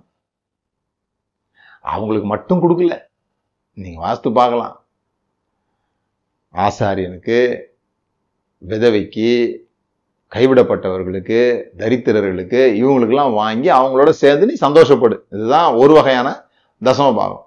சரி லேவியர்கள் கொடுக்குற தசமபாகமே பார்த்தா கூட அவங்க போதிக்கல. வசனத்தை போதிக்கல அவங்க. அந்த சிஸ்டமே அப்போ இல்லை. அப்போ புரிந்து கொள்ள வேண்டியதுன்னா அப்போ உள்ள சிஸ்டம் வேற இப்போ உள்ள சிஸ்டமே வேற. அப்போ நம்ம நம்மளுடைய அவசியத்துக்கு புதிய ஏற்பாட்டிலேருந்து வசனத்தையும் நம்முடைய அவசியத்துக்கு பழைய ஏற்பாட்டிலேருந்து வசனத்தையும் எடுக்கக்கூடாது. அப்படி பழைய ஏற்பாட்டிலேருந்து வசனத்தை எடுக்கும்போது தான் இந்த சிக்கல்கள்லாம் உருவாகுது. நான் இன்னும் தசமபாகம் கொடுக்கலாமா கூடாதான்றதை பற்றி சொல்லலை. அந்த சிஸ்டம் இப்போ இல்லைன்னு சொல்கிறேன் தேவாலயத்தினுடைய முறைமைகள்னு ஒன்று இருந்தது இல்லையா? அந்த தேவாலயத்தின் முறைமைகளுக்கும் சபை முறைமைகளுக்கும் எந்த சம்பந்தமும் கிடையாது. ஆனால் நிறைய காரியங்களில் சபை அப்படி சில சபைகளை நான் பார்த்துருக்குறேன். குறிப்பிட்ட இடத்துல வந்து அந்த பாஸ்டர் தான் நிற்க முடியும். பாஸ்டரா ஐயர்வாளா அவங்க தான் நிற்க முடியும். குறிப்பிட்ட அந்த ஸ்டேஜில் மற்றவங்களாம் ஏறக்கூடாது. மற்றவங்களாம் போகக்கூடாது. நான்லாம் சில இடங்களில் பிரசங்கம் பண்ண போயிருக்கிறேன். அப்போ நான் பார்த்துருக்கிறேன் ஒரு மேடை மாதிரி ஒன்று இருக்கும். அந்த மேடையில் ஒரு டேபிள் போட்டிருப்பாங்க. நான் கேட்டிருக்கேன் இங்கே யார் நிற்பா அப்படின்ட்டு. இங்கே வந்து பெரியவங்க வருவாங்க. அதாவது அந்த சபையில் இருக்கிறத விட அவரை விட பெரியவர்கள் வரும்பொழுது அவங்க அங்கே மேலே போவாங்க அப்படின்னு சொல்லியிருக்கிறாங்க.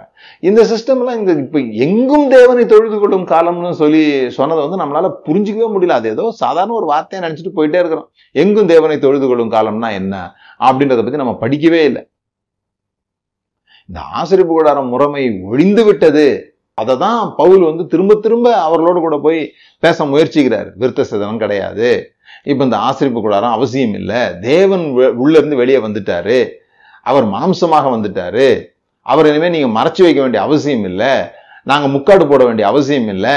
இதெல்லாம் சொல்கிறார் எங்கே போதிக்கிறோமோ அங்கே தான் தசமபாவம் கொடுக்கணும் அப்படின்றது கிடையாது. ஏன்னா போதனை பண்ணுகிறவர்களுக்கு தசமபாவம் கிடையாது. பவுல் இப்போ இப்போ இன்னொரு கேள்வி வருது. இப்போ இப்போ என்ன பிரதர் அப்போ அவங்களாம் எப்படி சாப்பிடுவாங்க? சுவிசேஷ மூலியம் செய்கிறவர்கள் சுவிசேஷத்துக்குனாலே பிழைப்பு உண்டாக வேண்டும் அப்படின்னு போட்டிருக்குது. பண்ணையை வைக்கிறவங்க அந்த பண்ணையினால சாப்பிடணும்னு போட்டிருக்குது. யாரு மாட்டை வளர்த்து பால் கறக்காம இருப்பா? அப்படி போட்டிருக்குது. திராட்சை கொடியை நட்டி திராட்சை பழத்தை யார் சாப்பிடாம இருப்பா? அப்படி போட்டிருக்குது. இதெல்லாம் பிறகு பார்ப்போம். ஆனா இப்போ கொடுக்கணுமா கொடுக்க வேண்டாமா? தசமவாகம் கொடுக்க வேண்டியது இல்லைன்னு சொல்றேன்.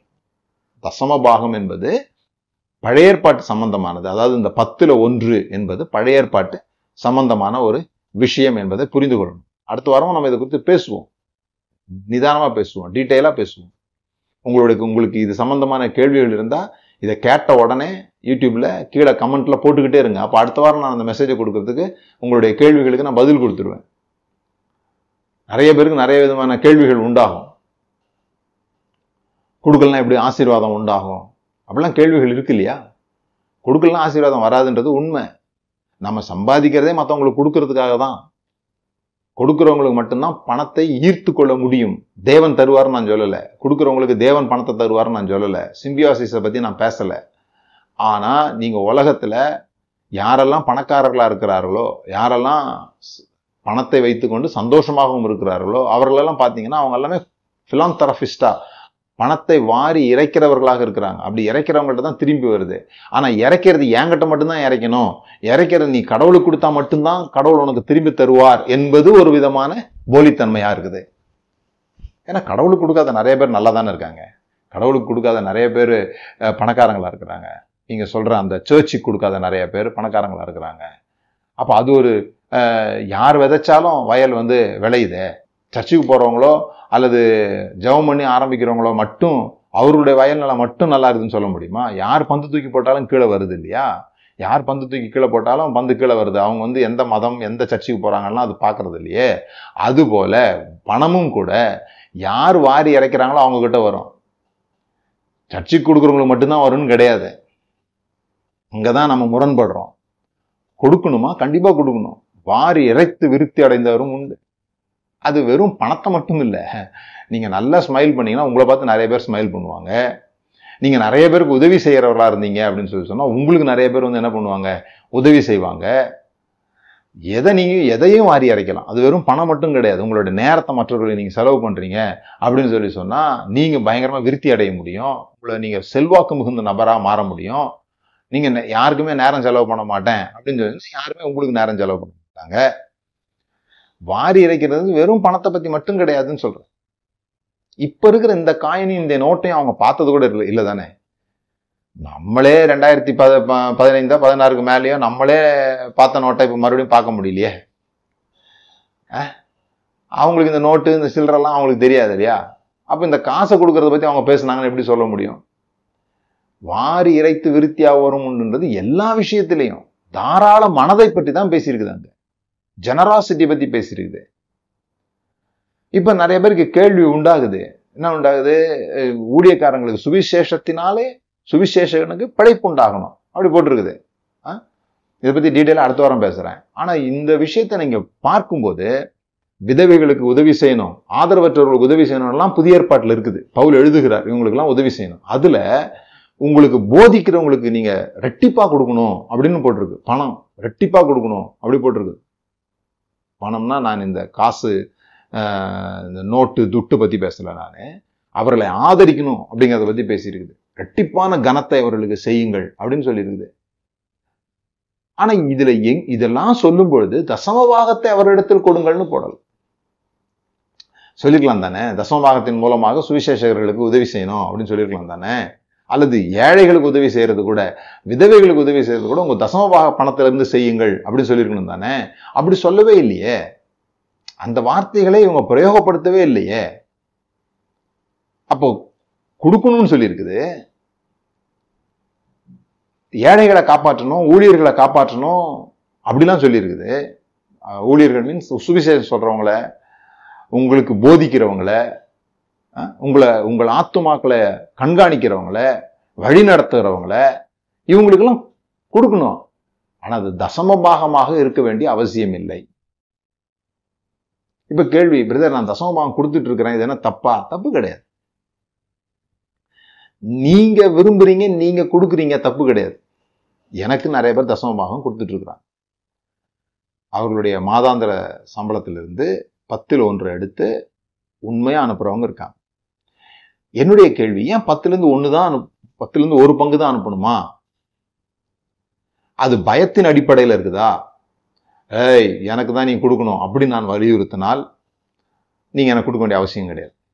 அந்த மாதிரி இடங்களுக்கு கொடுக்காதீங்கன்னு சொல்றேன். என்கிட்ட கொடுத்தா தான் உங்களுக்கு ஆசீர்வாதம்.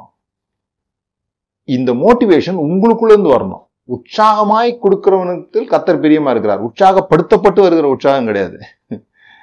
ஒர்ஷிப் பண்ணுறதுக்கு நம்ம சொல்லுவோம் இல்லையா சபையில்? கையை கொண்டு வந்திருக்கீங்களா? கையை கையை நல்லா கையை அடிங்க. வாயை திறந்து பாடுங்க. உங்கள் வாயை கர்த்தர் நிரப்புவார் அப்படின்லாம் ஒரு மோட்டிவேட் பண்ணி உங்களை எப்படியாவது பாட வைக்கணும்னு பண்ணுறோம்ல அந்த மாதிரி காணிக்க கொடுக்க வைக்கணும்னு ஒன்று பண்ணுறோம் பார்த்தீங்களா அது அங்கே தான் பிரச்சனை வருது. நீங்க உங்களுக்குள்ள ஏவப்பட்டு ஏன் அப்படின்னு சொல்லி சொன்னா இது புதிய உடன்படிக்கை என்பது ஆவியானவரால் நடத்தப்படுகிறதுன்னு சொல்றோம். எவர்கள் தேவனுடைய ஆவியினாலே நடத்தப்படுகிறார்களோ அவர்கள் தேவனுடைய புத்திரராக இருக்கிறார்கள் ஏன் க கற்பனைகள்லாம் நமக்கு தேவையில்லைன்னு சொல்லிலாம் பேசுறோம் கிருபையில் உள்ளவங்க. தேவன் நடத்துவாரு. தேவன் உள்ள இருந்து உங்களுக்கு நடத்துவாரு. அப்ப ஏன் இந்த காசு கொடுக்குற விஷயத்தை மட்டும் தேவன் நடத்த மாட்டார்ன்ற ஒரு கேள்வி இருக்கு இல்லையா? நான் என்ன சொல்றேன்? இந்த பத்துல ஒன்று அப்படின்றது கற்பாறையில் எழுதி வைத்த ஒரு விஷயமாக கற்களில் எழுதி வைத்த ஒரு விஷயமாக இருக்கக்கூடாது. உங்க மனசுக்குள்ள இருந்து ஏவ ஏவப்படும் பொழுது அதுல நிறைய பிராக்டிக்கலான விஷயங்கள் இருக்குது. இப்போ நிறைய பேர் பாருங்க பிரசங்கம் கேட்க போறாங்க. அவங்க பிரசங்கம் அவங்களுக்கு பிடிக்குதோ இல்லையோ அந்த சபை அவங்களுக்கு பிடிக்குதோ இல்லையோ அந்த சபைக்கு போயிட்டாங்க. போனதுனால பத்து ஒண்ணா கொண்டு போய் அவங்க கொடுத்துருவோம் அப்படின்னு கொடுத்துட்றாங்க. எல்லாரும் இந்த சம்பவம் கொடுக்கறது இல்லை. ஆனா கொடுக்குறவங்க கூட எப்படி கொடுக்குறாங்கன்னு சொல்லி சொன்னா ஏதோ போறோம் கொடுத்துருவோம் அப்படி கொடுக்குறாங்க. ஏன் அந்த பாஸ்டர் நல்லா பிரசங்கம் பண்ற ஒரு வாரத்துல கூடுதலான கொஞ்சம் காசையும் அவர் சரியா பிரசங்கம் பண்ணாத வாரத்துல காசே கொடுக்காமல வந்துட்டா அவருக்காவது புரியும் இல்லை ஏன் ஒரு நாலு வாரம் கழிச்சு அவருக்கு புரியும். ஏய் நல்லா பிரசங்கம் பண்ணும்போது இவங்க காசு கொண்டு வந்து தர்றாங்க. நல்லா பிரசங்கம் பண்ணலன்னா காசு அந்த வாரம் கம்மியாயிடுது. அப்போ நம்ம நல்லா பிரசங்கம் பண்றதுக்காக கூட கொஞ்ச நேரம் உழைக்கணும். கூட கொஞ்ச நேரம் படிக்கணும். அப்படின்னா அது புரியும்ல? அது உங்ககிட்ட இருந்து மோட்டிவேஷன் வந்துச்சுன்னா இன்னைக்கு நான் உற்சாகமானேன் எனக்கு ரொம்ப பிரயோஜனமா இருந்தது ஆகவே நான் கொடுக்குறேன். யாருக்கு கொடுக்கணும் எப்படி கொடுக்கணுன்றதை பத்தி பிறகு நான் சொல்றேன். வேறு அடுத்த வாரத்திலேயே நான் பேசுறேன். ஆனா இப்போதைக்கு உங்களுக்கு கேட்குற உங்க மனதில் எழும்புகிற கேள்விகளுக்கு பதில் சொல்லிட்டு இருக்கிறேன். சில பேர் கொடுக்காமலே போயிடுவாங்க இப்போ எனக்கு பயங்கர கஷ்டம். என்னுடைய வாழ்க்கையில் பயங்கர கஷ்டம். பணத்தை பண பண தேவைகள்ன்றது ஒவ்வொருவருக்கும் எவ்வளவோ இருக்குது. அப்படி பண தேவைகளை நான் மட்டும் நான் பார்த்தேன்னு சொல்லி சொன்னால் நான் மற்றவர்களுக்கோ எதற்குமே நான் கொடுக்காமலே போயிடுவேன். அப்படி கொடுக்காம போயிட்டா என் இந்த பண ஆர்த்தின்னு சொல்லுவோம் இல்லையா? அது சரியான வார்த்தை தெரில பணம் வேணும் வேணும் வேணும் வேணும் வேணும் வேணும் வேணுன்ற ஒரு ஒரு வெறி ஒரு வேகம் இருக்கும் பாருங்கள் ஏன்னா நம்மளுடைய தேவைகள் அவ்வளோ இருக்குது. சம்பளம் கம்மியாக வருது. அப்படின்னு யார் சொல்கிறா சம்பளத்துக்குள்ளே வாழ முடியாதவங்க. அப்போ அந்த வாழ முடியாதவர்களுக்கு பணம் இன்னும் தேவைப்பட்டுக்கிட்டே இருக்குது. இதில் வந்து இப்போ நான் சொல்கிறேன் நீங்கள் காணிக்கெல்லாம் கொடுக்க வேண்டியது இல்லைங்க தசம பாகம்லாம் கொடுக்க வேண்டியது இல்லைங்கன்னா நீங்கள் கொடுக்கவே மாட்டீங்க. எதுக்குமே கொடுக்க மாட்டீங்க. எதுக்குமே கொடுக்காத போது என்ன ஆகிடுது கொஞ்ச நாளில் உங்களுக்கு பணம் வர்றது பணத்தை நீங்கள் ஈர்த்து கொள்கிறது இல்லாமலே போயிடுது. ஏன்னா கொடுப்பதன் மூலமாக தான் பணம் வரும். பணம் மட்டும் இல்லைங்க எதுவுமே கொடுப்பதின் மூலமாக தான் வரும். அப்போ நீங்கள் பணம் உங்களுக்கு தேவை அதனால நீங்கள் யாருக்குமே வைக்காம உங்களுக்கு மட்டுமே பார்த்துட்டு இருக்கும்போது நீங்கள் ஸ்லைட் ஆக ஆரம்பிச்சிடுவீங்க கீழ் நோக்கிய பயணத்துக்கு போக ஆரம்பிச்சிடுவீங்க. அதனால ஒரு கட்டுப்பாடு இருப்பதற்காக நான் எவ்வளோ கொடுக்குறேன்னு எனக்கு தெரியறதுக்காக என்னுடைய கடன் இல்லாத வாழ்க்கை புஸ்தகம்லாம் பார்த்தீங்கன்னா நீங்கள் வாழ்கிறது கூட எழுபது சதவீதத்தில் வாழுங்க அப்படின்னு போட்டிருப்பேன். அப்ப நமக்கு தெரியணும் இவ்வளவு வருமானம் வருது இதற்கு நான் இத்தனை சதவீதத்தை கொடுக்க போறேன். அதுல மினிமம் வந்து பத்து சதவீதம். இப்போ பத்துல ஒன்று நீங்க லேவியராம புஸ்தகம் இருபத்தி ஏழாம் அதிகாரம் வாசித்தீங்கன்னா அந்த அந்த தசம பாகம் எப்படி தெரியுமா? ஃபர்ஸ்ட் கொடுக்கறது கிடையாது. முதற் பிறப்பெல்லாம் கர்த்தருக்கு கர்த்தருக்கு அங்க கிடையாது. அங்க எப்படின்னா ஆடு போகணும். ஆடு போகும்போது பத்தாவது ஆடு கர்த்தருக்கு. அது இழப்பமானதோ நல்லதோ? அதை பத்தினா நீ கவலைப்படாத. பத்தாவது ஆடு கர்த்தருக்கு. அது எண்ணிக்கை அடிப்படையில். இப்போ ஒரு ஆள்கிட்ட இருபத்தஞ்சு ஆடு இருந்ததுன்னா இப்போ தசமபாகமாக கொடுக்கணும்னா ரெண்டரை ஆடு கொடுக்கணும். ஆனால் லேவி ராமத்தில் சொல்லப்பட்டிருக்கு எப்படி கொடுக்கணும்னா ரெண்டு ஆடு கொடுத்தா போதும். ஏன்னா அடுத்த அஞ்சு ஆடு தானே போகும். இருபதாவது ஆடு இருபத்தொன்னு இருபத்தி ரெண்டு இருபத்தி மூணு இருபத்தி நாலு இருபத்தஞ்சு. முப்பதாவது ஆடு போகாதனால அவன் ரெண்டு ஆடு கொடுத்தா போதும். அப்போ தசமபாகம் சரியாக வரலையே. தசமபாகம் வந்ததுன்னா ரெண்டு நம்ம ஆளுங்கெல்லாம் பார்த்தீங்கன்னா அப்படியே பிரிச்சிருவீங்க. பதினோரு ரூபாய் சம்பளம் வாங்கினா ஒரு ரூபாய் ஒரு பைசா கொடுப்பாங்க. ஆமா. ஆயிரத்தி நூறுரூபா ஒருத்தர் சம்பளம் வாங்குறாருன்னா அவர் எவ்வளவு கொடுக்கணும்? நூத்தி பத்து ரூபா வந்து கொடுப்பார். ஏன்னா அவர் தசம பாகத்துல கரெக்டா இருக்கிறாராமா இது உள்ளுக்குள்ள இருந்து வரவே இல்லை. ஆவியானவர் என்ன ஏவி ஏய் இன்னைக்கு நிறைய கொடுறா இன்னைக்கு கம்மியா கொடுறா அப்படிலாம் சொல்லவே இல்லை. ஸோ கொடுக்கறத பாதுகாக்கிறதுக்காக கொடுக்கிற தன்மையை பாதுகாக்கிறதுக்காக நான் என்ன பண்றேன்? இப்போ தசம பாகம் வச்சுக்கிறேன். சரி இந்த அமௌண்ட்டை நான் என்ன பண்ண போறேன்? கொடுக்க போறேன். அது எங்க கொடுக்க போறேன்? என்னோட எனக்கு போதிச்சிருக்கிறேன் நான் சர்ச்சுக்கு கொடுக்க போறேன்னு கொடுத்துட்டு இருக்கிறேன் தான் நிறைய தெளிவு வரணும். ஏன் கொடுக்குறோம்? அந்த காலத்துல டெம்பிள் இருந்ததுனால கொடுத்தோம். இந்த காலத்துல நாம நீங்க கிறிஸ்தவத்தை ஒரு மதமாகவும் அந்த மதம் காப்பாற்றப்பட வேண்டும் என்று நீங்கள் நினைப்பீர்களானால் தசமபாகம் உங்களுக்கு உரியது ஏன்னா அவங்க யூத மதத்தை காப்பாற்றவும் அந்த யூத மதம் கண்டிப்பாக நிலைத்திருக்கணும்னு அவங்க நம்பினதுனால அதுக்காக தான் அந்த பணம் செலவு பண்ணப்பட்டுச்சு. இப்ப நீங்களும் கிறிஸ்தவத்தை ஒரு மதமாகவும் சபைகளும் கண்டிப்பா இருந்தா தானேங்க கிறிஸ்தவம் வளரும். ஆ? இந்த மதத்தை காப்பாற்றணுமே இல்லையா? அப்படின்னு நீங்க நினைச்சீங்கன்னா சபையெல்லாம் காப்பாற்றி ஆகணும். அது வேற ஒரு விஷயம். புரிந்து கொள்வதற்காக சொல்கிறேன் இந்த பத்து சதவீதத்துல என்ன பிரச்சனை இருக்குதுன்னு சொல்லி சொன்னா இந்த பத்து சதவீதம் மட்டும் கர்த்தருக்கு தொண்ணூறு சதவீதம் எனக்குன்னு ஆயிடுது இது பெரிய ஆபத்து. கிறிஸ்துவை அறிந்து கொண்டவர்கள் கிறிஸ்துவின் சிலுவையை புரிந்து கொண்டவர்கள் பத்து மட்டும் கர்த்தருக்குன்னு சொல்ல மாட்டாங்க. நூறும் கர்த்தருது தான். நாமளே நமக்கு சொந்தம் இல்லைங்க. நாமளே கிரயத்துக்கு கொல்லப்பட்டோம்னு இருக்கு. நாமளே நமக்கு சொந்தம் இல்லாதது போது நாம சம்பாதிக்கிறது மட்டும் நமக்கு எப்படி சொந்தமா இருக்க முடியும்? அப்போ பத்துல பத்து சதவீதம் நான் கற்றுக் கொடுத்துட்டா மீதி தொண்ணூறு சதவீதம் எனக்கு நான் எப்படி வேணா செலவு பண்ணுவேன் நான் என்ன வேணா செஞ்சுப்பேன் அப்படின்ற ஒரு ஆட்டிடியூட் வருது பாத்தீங்களா? இதுதான் ஆபத்து தசமபாகத்தில் இருக்கிற ஆபத்து. யூதர்களுக்கு அப்படி கிடையாது. பத்து சதவீதம் கற்றுக் கொடுத்துட்டா மீதி தொண்ணூறு நான் என்ன வேணா செலவு பண்ணிக்கலான்றது அவங்களுடைய உரிமை சுதந்திரம். அவங்க எப்படி வேணால் செஞ்சுக்கலாம். மீதி ஆஹ், தொ- தொண்ணூறு சதவீத நெல்லையோ கோதுமையோ அவங்க என்ன வேணால் செஞ்சுக்கலாம். ஏன்னா பத்து சதவீதம் கத்தர் கொடுத்தாச்சு. அதையும் கொடுக்காத போது தான் மல்கியா புஸ்தகத்தில் விஷயம் வருது. மல்கியா புஸ்தகம் அந்த எல்லாருக்கும் தெரியும் தானே? மல்கியா மூன்றாவது அதிகாரம் எட்டாவது வசனத்திலிருந்து வாசிக்கிறேன். மனுஷன் தேவனை வஞ்சிக்கலாமா? நீங்களோ என்னை வஞ்சிக்கிறீர்கள். எதினாலே உம்மை வஞ்சித்தோம் என்கிறீர்கள். இந்த வஞ்சிக்கிறத தான் வந்து ராபரிங் காடுன்னு பேசிட்டாங்க. கேன் யூ ராப் காட் அப்படின்னு இருக்கும் இங்கிலீஷில். இங்கே வந்து ஏமாத்துறது. நீங்கள் கத்தரை ஏமாத்தலாமா அப்படி கேட்டிருக்குது. இங்கிலீஷ் பைபிள் வாஸ்து பார்த்தீங்கன்னா திருடலாமா அப்படின்னு கேட்டுது அதாவது கர்த்தருக்குரியதை நாம் எடுத்துக்கிட்டோம்னா நம்ம திருடுற மாதிரி தானே அப்படின்னு சொல்லியிருக்கு. ஸோ மனுஷன் தேவனை வஞ்சிக்கலாமா? நீங்களும் என்னை வஞ்சிக்கிறீர்கள். எதினால் வஞ்சித்தோம் என்கிறீர்கள். தசமபாகத்திலும் காணிக்கைகளிலும் தானே.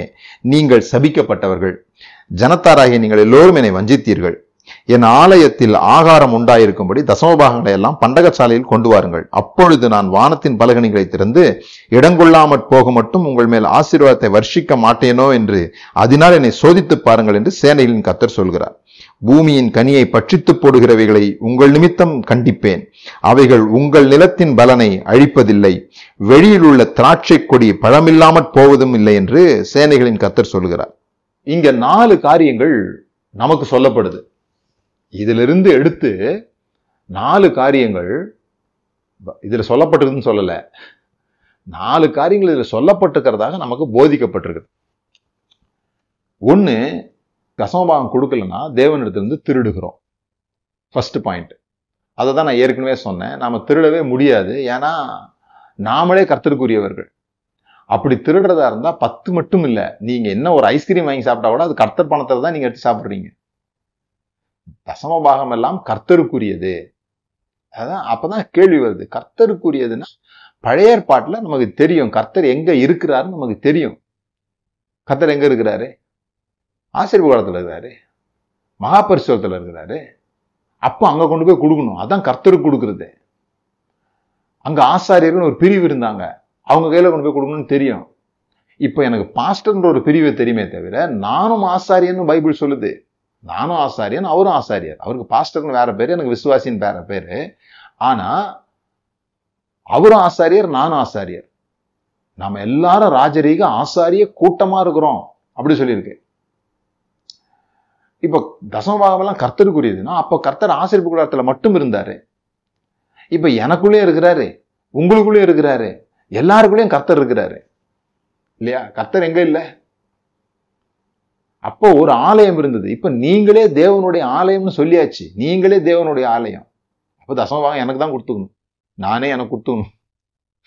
ஏன்னா நான் தான் தேவனுடைய ஆலயம். நான் தான் தேவனுடைய ஆசாரியன். கர்த்தர் எனக்குள்ளே வாசம் பண்ணுகிறார். ஏன்னா அதுக்காக விலைக்கரையும் கொடுத்து வாங்கியிருக்கிறாரு. இப்போ நான் வேற யாருக்கு தசமபாகம் கொடுக்கறது? அப்ப யோசித்து பாருங்க இங்க நம்ம தேவன்கிட்ட திருடுறத பத்தி நம்மளுக்கு பத்தி பேசவே இல்லை. யாருக்கு இந்த கட்டளை உண்டோ அவர்களை பற்றி பேசியிருக்குது. யார் இந்த கட்டளையை ஒத்துக்கிட்டாங்களோ யார் இந்த கட்டளை யாருக்காக நியமிக்கப்பட்டதோ அவர்களுக்கு இந்த கட்டளை வேலை செய்யுது. ஒரு இஸ்ரவேலன் ஒரு யூதன் இயேசு கிறிஸ்து மறிப்பதற்கு முன்பாக ஒரு யூதன் தசமபாவம் கொடுக்கலன்னு சொல்லி சொன்னால் இந்த மறித்து உயிர்த்தெழுதல் நடந்த பிறகு கதை வேற. யூதர்களுக்கும் சரி மற்றவங்களுக்கும் சரி. சில பேர் இன்னைக்கு யூதர்களுக்கு இன்னைக்கு கூட சட்டங்கள் வேலை செய்யுதுன்னு சொல்றாங்க. யூதர்களுக்கு. நான் ஒத்துக்கிறது இல்லை இப்போ ரெண்டு கடவுள் இல்லையா. யூதர்களுக்கு ஒரு கடவுள் நமக்கு ஒரு கடவுளா? ஒரே கடவுள் தானே? ஒரே சிஸ்டம் தானே? அவர்களுக்கும் கிருபை வெளிப்பட்டது தானே? அப்போ யூதர்கள் அந்த நாட்கள்ல மல்கியா இந்த தீர்க்கதர்சனம் சொல்லுகிற அந்த நாட்கள்ல யூதர்கள் தசமபாகம் கொடுக்கலன்னா அது கர்த்தரிருந்து திருடப்பட்டதாக கருதப்பட்டது. இப்பொழுது இல்லை. ரெண்டாவது விஷயம் நீங்கள் தசமபாகம் கொடுக்கலன்னா சாபம் வந்துடும் உங்களுக்கு. அது வந்து சாபமாக உங்களுக்கு எண்ணப்படும். நீங்கள் ஜனத்தார் எல்லாரும் சபிக்கப்பட்டவர்கள்னு போட்டிருக்குது இங்கே. அதனால உங்களுக்கு சாபம் வரும். அப்படி சொல்கிறாங்க அப்போனா இயேசு கிறிஸ்து சாபத்திலேருந்து நீக்கிட்டாருன்னு சொன்னதெல்லாம் பொய்யா? இல்லையா? கலாத்தியர் புஸ்தகத்தில் திரும்ப திரும்ப பவுல் எழுதுறாரு நீங்கள் நியாயப்பிரமாணத்தின் சாபத்தினின்று மீட்கப்பட்டீர்கள். இது நியாயப்பிரமாணத்தில் உண்டாகிற சாபம் தானே? நியாயப்பிரமாணத்தின்படி தசமபாகம் கொடுக்கணும். நியாயப்பிரமாணத்தின்படி தசமபாகம் கொடுக்கலன்னா சாபம் வரும். இப்போ நான் நியாயப்பிரமாணத்திலிருந்து மீட்டுக்கொள்ளப்பட்டிருக்கிறேன்னு சொல்லி சொன்னால் நியாயப்பிரமாணத்தின் சாபத்திலிருந்து நான் மீட்டுக் சொன்னால் எனக்கு எப்படி சாபம் வரும்? நான் இதை கொடுக்காதனால எனக்கு சாபம் எப்படி வரும்? யாராவது ரொம்ப பயந்து போயிருந்தீங்கன்னா பயப்படாதீங்க. கொடுக்கறது என்பது மிக மிக முக்கியமான ஒரு விஷயம். அதை பற்றி நம்ம அடுத்த வாரத்தில் பார்ப்போம். இங்கு நான் உங்களை தெளிவு பண்ணுகிறது. தசமபாகம் கொடுக்கலன்னா கடவுள் என்ன கண்டிச்சிருவாரோ? கடவுளை எனக்கு பணம் காசு அதனால வராம போயிடுமோன்னு நினைக்காதீங்கன்னு சொல்றேன். தசமபாகம் கொடுக்கவில்லை என்றால் தசமபாகத்தை கொண்டு போய் என்னுடைய சபைக்கோ என்னுடைய பாஸ்டருக்கோ கொடுக்கலன்னு சொல்லி சொன்னால் அது தேவகுத்தமா? இல்லை என்கிற அந்த ஒரு செய்தியை சொல்வதற்காக தான் உங்களுக்கு இந்த ஒரு பிரசங்கமே. இதுக்கு யாரும் அவசியம் இல்லாமல் பயப்பட வேண்டியதில்லை.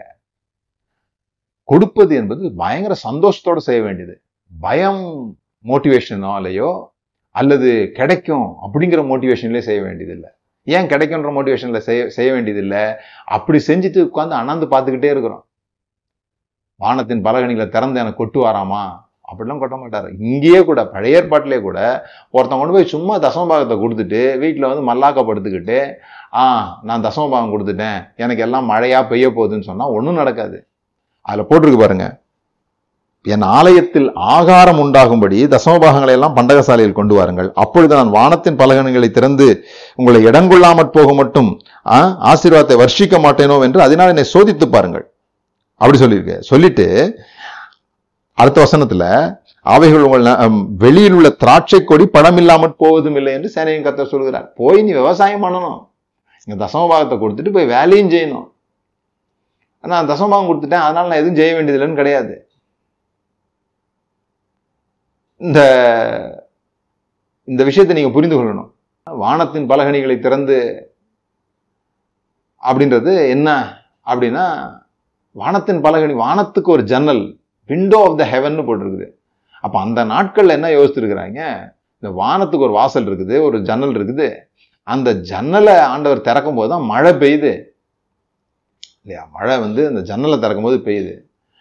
அந்த மழை பெய்தாதான் நமக்கு வந்து நிலத்துல விவசாயம் பண்ணி விளைய வைக்க முடியும். அதுதான் ஆசீர்வாதம்னு கருதுனாங்க. அந்த மழையை தான் ஆசீர்வாதம்னு கருதுனாங்க. அந்த மழை வரணும்னா கடவுள் ஜன்னலை திறக்கணும் அப்படி யோசிச்சுருந்தாங்க. இப்போ நீங்க அதை நம்புறீங்களா? வா வானத்துல ஜன்னல் இருக்கு நம்புறீங்களா? வானத்துல ஜன்னல்லாம் இல்லை இப்போ. நமக்கு தெரியும். வானானா என்ன அப்படின்றது நமக்கு தெரியும் இப்போ. அவங்க எழுதி வைக்கும்போது அவங்க அதை உண்மையிலே நம்புனாங்க. மழை பெய்யணும்னா கடவுளுக்கு நம்ம காசு கொடுக்கணும் அப்படி நம்புனாங்க. அதுதான் சிம்பியாசிஸ்ன்னு சொல்கிறோம் அந்த நம்பிக்கைகள்லாம் தேவையில்லாத நம்பிக்கைகளாக இருந்தது. அவங்களுக்குள்ளேயே அப்படிலாம் இல்லை அப்படின்னு சொல்கிறவங்களும் இருக்கிறாங்க. யோபு மாதிரி அந்த புஸ்தகங்கள்லாம் வாசிக்கும் போது தெரியுது. இது இது இல்லை. அவங்க உலகத்தில் உள்ள நம்பிக்கைகளை நம்புறாங்க. இப்போ நம்ம நம்பலையா? நல்லவங்களுக்கு துன்பம் வரும். ஆனால் கடவுள் கைவிட மாட்டான். கட்டவங்களுக்கு நிறையா கொடுப்பான். ஆனால் கை விட்டுருவான் அதை நம்ம நம்புறோமா இல்லையா? இது உலகத்தில் உள்ள ஒரு தத்துவம் தானே? அந்த தத்துவத்தை நம்ம நம்புறோமே. அதுபோல உலக தத்துவத்தை நம்பி இவங்க வேலை செஞ்சுட்டு இருந்தாங்க. அப்போ அவங்களுக்கு அதுக்கான விஷயத்த உறுதிப்படுத்துவதற்காக சொல்லப்படுது. என்ன சொல்லப்படுது? நீ வந்து கொடுக்கலன்னு சொல்லி சொன்னால் அது சாபமாக இருக்கும் உனக்கு. நீ கொடுத்தின்னு சொல்லி சொன்னால் உனக்கு ஆசீர்வாதம் வரும். அதான் அடுத்தது சொல்லியிருக்குது. கொடுக்கலனா சாபம்ன்றது முதல்ல சொல்லியாச்சு. கொடுத்தா என்ன வரும்? மூணாவது விஷயம். என்னை சோதித்து பாருங்க. என்னை சோதித்து பாருங்க. டெஸ்ட் பண்ணி பாருங்க. கொடுத்து பாருங்க. அப்படின்றாரு. ஏன் ஏன் இவங்களுக்கு கொடுத்தா அது நன்மை நடக்குது? எப்படி கொடுக்கலன்னா சாபம் வருதோ கொடுத்தா நன்மை நடக்கும். ஏன்னா இது நியாயப்பிரமாணம். அதுதானே நியாயப்பிரமாணமே. நியாயப்பிரமாண புஸ்தகத்தை நீங்க போய் பார்த்தீங்கன்னா அவங்கள சொல்லும்போது இது இதெல்லாம் இப்பொழுது என் வசனத்தை கேட்டு அதன்படி செய்கிறவர்கள் யாவருக்கும் இந்தந்த ஆசீர்வாதங்கள் உண்டாகும். இதை என் வசனத்தை கேட்டு இதன்படி செய்யாத யாவர்களுக்கும் இந்தந்த சாபம் உண்டாகும். அதற்கு ஜனங்கள் எல்லோரும் ஆமேன் ஆமேன் என்று சொன்னார்கள். அப்படிதானே போட்டிருக்குது? அதனால அவர்களுக்கு தான் இந்த ஆசீர்வாதம் அவர்களுக்கு தான் இந்த சாபம். அடுத்த நாலாவது ஒரு விஷயம் சொல்றாங்க. இந்த மல்கியா புஸ்தகத்திலேயே டிவோரர் அப்படின்னு போட்டுருவோம் பூமியின் கனியை பட்சித்து போடுகிறவர்களை உங்கள் நிமித்தம் தண்டிப்பேன். அதாவது பத்தில் ஒன்று நீங்கள் கொடுத்தீங்கன்னா மீதியை நான் வந்து உங்களுக்கு காப்பாற்றி தருவேன். பத்து அதுதான் இப்போ உள்ள பிரசங்கம். நான் கேட்டிருக்கிற பிரசங்கம். பத்தில் ஒன்று நானே பிரசங்கம் பண்ணியிருக்கிறேன். முதற் பிசைந்தமா பரிசுத்தமாக இருந்தால் பிசைந்தமா முழுவதும் பரிசுத்தமாக இருக்கும். அப்போ முதல்ல அந்த பத்தில் ஒன்று எடுத்து நீங்கள் கொடுத்துட்டீங்கன்னு சொல்லி சொன்னால் மீதி தொண்ணூறு சதவீதத்தையும் காப்பாற்றி கொடுக்குற பொறுப்பு கர்த்தர் எடுத்துக்கிறாரு. அது வந்து பாதுகாத்துருவாரு. அப்படிலாம் நம்ம வந்து புரிந்து கொண்டிருந்தோம். எப்போ இது ஃபுல்லாகவே நியாயப்பிரமாணத்துக்குரியது இது நமக்குரியது இல்லை இப்போ நம்முடைய சிஸ்டம் வேற மாதிரி ஆயிடுச்சு அப்படின்னு. அதனால நிறைய பேர் நினைக்கிறாங்க தசமபாகம் கொடுக்குறவங்க கர்த்தரை முதன்மையாக வச்சிருக்கிறதா நினைக்கிறாங்க. நான் தசமபாகத்தை கொடுக்கறதுனாலேயே ஃபர்ஸ்ட் கர்த்தரை நான் வச்சுட்டேன். மறுபடியும் சொல்கிறேன் ஃபர்ஸ்ட்டு செகண்டே கிடையாது கிறிஸ்தவ வாழ்க்கையில். எனக்கு முதல்ல கர்த்தர் தான். அப்போ மீதி ரெண்டாவது மூணாவதுலாம் யார்? பத்தாவது யார்? அப்படி ஒன்று கிடையவே கிடையாது. முழுமையும் கர்த்தர் தான். முழுமையும் கத்தர் தான். நாம் அவருக்குள்ளே மறைந்திருக்கிறோம்லாம் போட்டிருக்குது. இல்லையா? இனி ஜீவிப்பது நான் அல்ல. கிறிஸ்துவேனில் ஜீவிக்கிறார்னு சொல்லிட்டு முதல் பகுதி கத்தருக்குரியதுன்னு எப்படி சொல்ல முடியும்? சில பேர்லாம் பார்த்துருக்கேன் நான். முதல் பத்து நோட்டு எடுப்பாங்க. ஃப்ரெஷ்ஷாக பத்து நோட்டு கொண்டு வருவாங்க. புது நோட்டாக கொண்டு வருவாங்க. நல்ல விஷயம். அவனும் கெட்டது ஒன்றும் பாவம் ஒன்றும் கிடையாது. ஒரு ஒரு ஒரு விஷயத்தை நீங்கள் செய்ய போகிறீங்க நான் கொடுக்குறேன். நல்ல மேன்மையானதாக கொடுக்கணும் அப்படின்னு நினச்சிக்கிறோம். அதில் தப்பு கிடையாது. பயத்தின் அடிப்படையில் செய்யாதீங்கன்னு சொல்கிறேன் அவ்வளோதான் ஐயோ கொடுக்கலன்னா முடிஞ்சு போச்சு போல் இருக்க அதே மாதிரி ஆசையின் அடிப்படை. என்ன ஆசை? கொடுத்தா நிறைய கிடைக்கும் போல் இருக்கு அப்படின்னு கொடுத்துட்டு காத்துக்கிட்டே இருக்கிறது. நான் கொடுத்தனே எனக்கு கிடைக்கலையே. நான் கொடுத்தனே எனக்கு கிடைக்கலையே. அப்போ ஏமாத்துறாங்க போல் இருக்கு ஏமாத்தல. நீங்கள் ஏமாறுறீங்க. உங்கள் ஆசையின் அடிப்படையில் ஆ நம்ம நிறையா கொடுப்போம். ஈஸியாக நாம் கஷ்டப்பட்டு வேலை செய்யாமல் ஈஸியாக எனக்கு கிடச்சிடும். கத்தர் எங்கேருந்தோ எனக்கு வந்து என்ன பண்ணிடுவார்? அற்புதங்களை செஞ்சிருவாரு. எங்கேயோ கிடச்சிரும். இதுக்கு நாலு சாட்சிகள்லாம் வேறு இருக்குது நான் அதெல்லாம் நடக்கலன்னு சொல்லவே மாட்டேன். பிரதர் நான் சாட்சி கேட்டேன் பிரதர். அற்புதம் நடந்துச்சு. என்ன அற்புதம்? அவங்க வந்து இந்த நிலத்தை வாங்கினாங்களாம். இந்த ஊழியத்துக்கு நிலத்துக்கு ஒரு துண்டு நிலம் வாங்கினாங்க வாங்குறதுக்கு காசு கொடுத்தாங்களாம். அவங்களுக்கு ரொம்ப நாளாக முடியாது இருந்த கேஸ் வந்து முடிஞ்சிருச்சான் அவங்களுக்கு ரொம்ப நாளாக முடியாது இருந்த கேஸ் வந்து இதுக்கு ப்ராமிஸ் பண்ணதுனால இது மாதிரி இந்த பொருளை வாங்கிட்டு வந்து வீட்டில் வச்சாங்களாம். இந்த ஊழியத்தில் பங்குதாரராக வைத்தாங்களாம் அப்போ வந்து அவங்களுக்கு இது வரைக்கும் இருந்த கடன்லாம் அடைஞ்சிருச்சான் இப்போ இது வந்து அந்த ஊழியக்காரர் பொய்யா ஏற்பாடு பண்ணாரா? சும்மா காசு கொடுத்து சொல்ல சொன்னாரா? இல்லை. அவங்களுக்கு நடக்காதது அவங்க சும்மா பொய் சொல்கிறாங்களா இல்லை. அதெல்லாம் நடந்திருக்கும். அப்படிலாம் யாரும் வந்து ஒருத்தரை சில பேர் செய்வாங்க. அதாவது நான் ஒரு இடத்துல கேள்விப்பட்டேன். அந்த நகை போடுற நகையை கொண்டு வந்து காணிக்க போடுறாங்க சில இடங்களில். அப்போ வந்து முதல்ல அவங்களுக்கு தெரிஞ்ச ரெண்டு பேரை போட வைப்பாங்களாம். முதல்ல அவங்களுக்கு தெரிஞ்ச ரெண்டு பேரை போட வைப்பாங்க. உடனே மற்றவங்களும் ஐயோ நம்மளும் ஏதாவது சின்னதையாவது போடலைன்னா ஒரு மாதிரி அசிங்கமாக இருக்கும் இல்லையா? அல்லது சில பேருக்கு ஒரு கௌரவ குறைச்சலை வேற ஆகிடும் அப்போ நம்மளும் கொண்டு வந்து ஒரு பெருசாக ஒன்று போடுவோம் அப்படின்னு ஒரு விதமாக ஒரு மோட்டிவேஷன் தசம பாகமே கேட்காமலே உங்ககிட்ட இருந்து தசமத்தை வாங்க முடியும். ஆமாம் அதெல்லாம் முடியும். அப்படி செய்கிறவங்களாம் இருக்கிறாங்க. ஆனால் நான் எல்லாரையும் அப்படி சொல்லலை. இது உண்மையாகவே நடக்குது. சில பேருக்கு அற்புதங்கள்லாம் உண்மையாகவே நடக்குது. உண்மையாகவே அந்த அன்னைக்கு கொடுத்துட்டு அடுத்த நாள் வந்து கேஸ் இவங்களுக்கு சாதகமாக தீர்ப்பு வந்துடும் கடன் வந்து திரும்பி வந்திருக்கும். இதெல்லாம் நடக்குது. நான் சொல்கிறது அற்புதம் எல்லாருக்கும் ஒரே மாதிரி நடக்காது. இதை நம்பி நீங்கள் கொடுத்து அற்புதம் நடக்கலையேன்னு நொந்து போயிடாதீங்கன்னு சொல்கிறேன் எல்லாருக்கும் ஒரே மாதிரி நடந்தால் அது அதுக்கு பேர் அற்புதமா? யார் திறந்தாலும் பைப்பில் தண்ணி வருதுன்னு வச்சிங்களேன் அதுக்கு அற்புதம் அதுக்கு பேர். பத்து பேர் திறக்கிறாங்க வரவே இல்லை. ஓ ஒரு ஆள் மட்டும் வந்து திறக்கிறாரு. அவர் வந்து தொட்டால் மட்டும் தண்ணி வருதுன்னா அவர்கிட்ட ஏதோ சக்தி இருக்குது. அவர் வந்து ஒரு அற்புதமான மனுஷன் அப்படி தானே சொல்லுவோம். எல்லாருமே திறக்கிறாங்க. அப்போ அற்புதம் எல்லாருக்கும் ஒரே மாதிரி நடக்காது தானே? ஒரு குழந்தை கை தவறி கீழே விழுது கீழே மாடியிலேருந்து கீழே விழுது விழுந்து அது வந்து பொழைச்சிக்குது அல்லது ஒரு அடியுமே படலை. அப்போது அது அற்புதம் தானே? ஸோ அவங்களுக்கு விழுந்துச்சே அதனால் என் குழந்தையும் கொண்டு போய் நான் போடுவேன். மூணாவது மாடியிலேருந்து போடுவேன். போட்டால் எனக்கும் அற்புதம் நடக்கணும் அப்படின்னு யாராவது செய்வீங்களா? அற்புதம் என்பது எல்லாருக்கும் ஒரே மாதிரி நடக்காது. அதனால் எதையாவது சாட்சி கேட்டு வந்துட்டு நானும் போய் வாங்குறேன். நானும் கொடுத்தா எனக்கும் கிடைக்கும். அந்த மாதிரி போகாதீங்க. இது ஆசையின் அடிப்படையில் போகிறது பயத்தின் அடிப்படையில் போகிறது ஆசையின் அடிப்படையில் போகிறதுல விஷயம் இல்லை. நோக்கத்தின் அடிப்படையில் போகணும். அதை குறித்து தான் அடுத்த வாரம் நம்ம பேச போகிறோம் காணிக்கைகள் புதிய ஏற்பாட்டில் இருக்குதா? ஆ புதிய ஏற்பாட்டில் இயேசு கூட சொன்னாரே. என்ன சொன்னார்? தசமபாவம் கொடுங்கன்னு சொன்னார். அவைகளையும் செய்யுங்கள் இவைகளையும் விட்டு விடாதிருங்கள்னு சொன்னார். அதை தசமபாகம் கொடுக்கறதுக்காக அவர் சொல்லலை இது மட்டும் போதாதுன்றதுக்காக சொன்னார். அவர் சொன்னதனுடைய நோக்கமும் அவர் சொன்னதனுடைய அர்த்தமும் வேற. அவர் பேசுனது யூதர்கள்ட்ட. அப்போ யூத முறைமையை நம்ம கை கொள்ளலைன்னு சொல்லி சொன்னால் நாம் தசமபாகத்துக்குரியவர்கள் அல்ல. பத்து சதவீதம் மாத்திரம் கத்தர் கொடுக்கிறவர்கள் அல்ல. நம்மையே கத்தர் கொடுத்தவர்கள். நம்முடைய முழுமைக்கும் முழு பணத்துக்கும் நாம் கணக்கு ஒப்புவிக்க வேண்டியவர்கள். முழு பணத்தையும் எப்படி செலவு பண்றோம்? எதுக்கு செலவு பண்றோம்? ஏன் செலவு பண்றோம்? அப்படின்னு அறிந்து செலவு பண்ண வேண்டியவர்கள். இந்த புதிய உடன்படிக்கை கீழே இருக்கும் பொழுது நீங்கள் நூறு சதவீதமும் கர்த்தருக்குரியது அப்படிங்கிறத நீங்கள் நம்பணும். பத்து சதவீதம் இல்லை. அப்போ நூறு சதவீதம் கொண்டு போய் சர்ச்சை கொடுக்க வேண்டியது இல்லைன்றதையும் தெரிஞ்சுக்கணும்.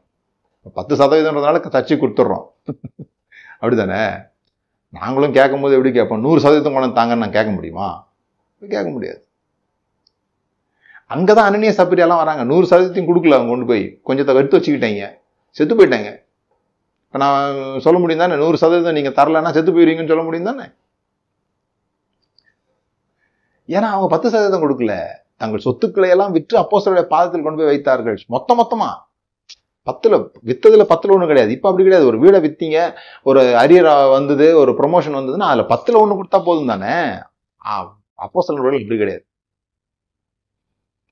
மொத்தத்தையும் கொண்டு போய் கொடுத்தாங்க. சில பேர் குழப்பமாகுது இப்போ என்ன பொறுத்த சொல்ல வரீங்க? நல்லா சொல்லிட்டு இருந்தீங்க. நாங்கள் காணிக்க கூட கொடுக்க வேண்டாம். இனிமே ஜாலி தான். மொத்த காசையும் நம்மளே சாப்பிடணும்னு யோசிச்சுட்டு இருந்தோம். இப்போ மொத்தத்தையும் கேட்குறீங்களா அப்படின்னு சொல்லி. மொத்தத்தையும் நீங்கள் கொடுக்கலாம்.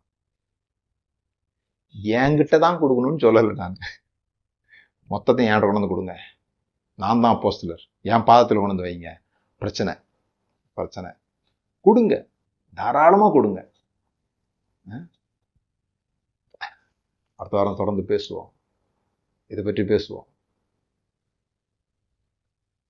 நாம் தரி நாம ஐஸ்வர்யவான்கள் ஆகும்படி அவர் தரித்திரரானாரே அப்படின்னு போட்டிருக்கு. அதுதான் ப்ராஸ்பரிட்டி டீச்சிங்கினுடைய மெயினான வசனம். என்னது? நாம் ஐஸ்வர்யவன் ஆகும்படி அவர் தரித்திரரானார். என்னுடைய புஸ்தகங்களை நான் எழுதியிருக்கிறேன். அதில் உண்மை இருக்குது. அவர் அவர் எப்படி நாம் பரிசுத்தவான்கள் ஆகும்படி அவர் பாவமானாரோ எப்படி நாம் சுகமாகும்படி அவர் தழும்புகளை ஏற்றுக்கொண்டாரோ அதுபோல நாம ஐஸ்வர்யங்களாகும்படி அவர் தரித்திரரானார். இது வரைக்கும் நமக்கு புரியுது. நாம ஏன் ஐஸ்வர்யவான் ஆகணுன்றது தான் நமக்கு புரிய மாட்டேங்குது. நம்ம ஏன் ஐஸ்வர்யவான் ஆகணும்? அது நமக்கு புரியல. அந்த வசனம் நம்ம ஐஸ்வர்யன் ஆகிறதுக்காக சொல்லப்பட்டிருக்குதா? இல்லை அதுக்கு டீப்பராக வேற எதுவும் இருக்குதா? அது நமக்கு புரியல.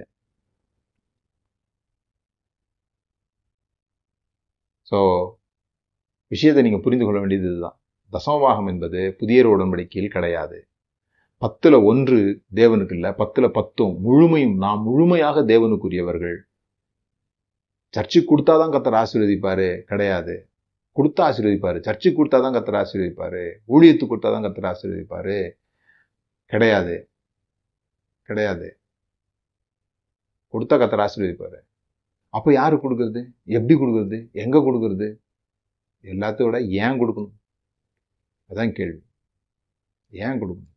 என்னென்ன காரணங்களுக்காக கொடுக்க சொல்லி புதிய ஏற்பாட்டில் சொல்லப்பட்டிருக்குது? எவ்வளவு கொடுக்கணும்? எப்படி கொடுக்கணும்? எங்கே கொடுக்கணும்? அடுத்த வாரம் வர பொறுத்துக்கணும். அடுத்த வாரமாக பேசுவோம். உங்களுடைய கமெண்ட்டை இப்போமே நீங்கள் வந்து கீழே போடுங்க. உங்களுக்கு நீங்கள் உங்களுக்கு புரிஞ்ச காரியத்தை போடுங்க புரியாத காரியத்தை போடுங்க கேள்வியை கேளுங்க எதிர்கேள்விகள் இருந்தால் கேளுங்க.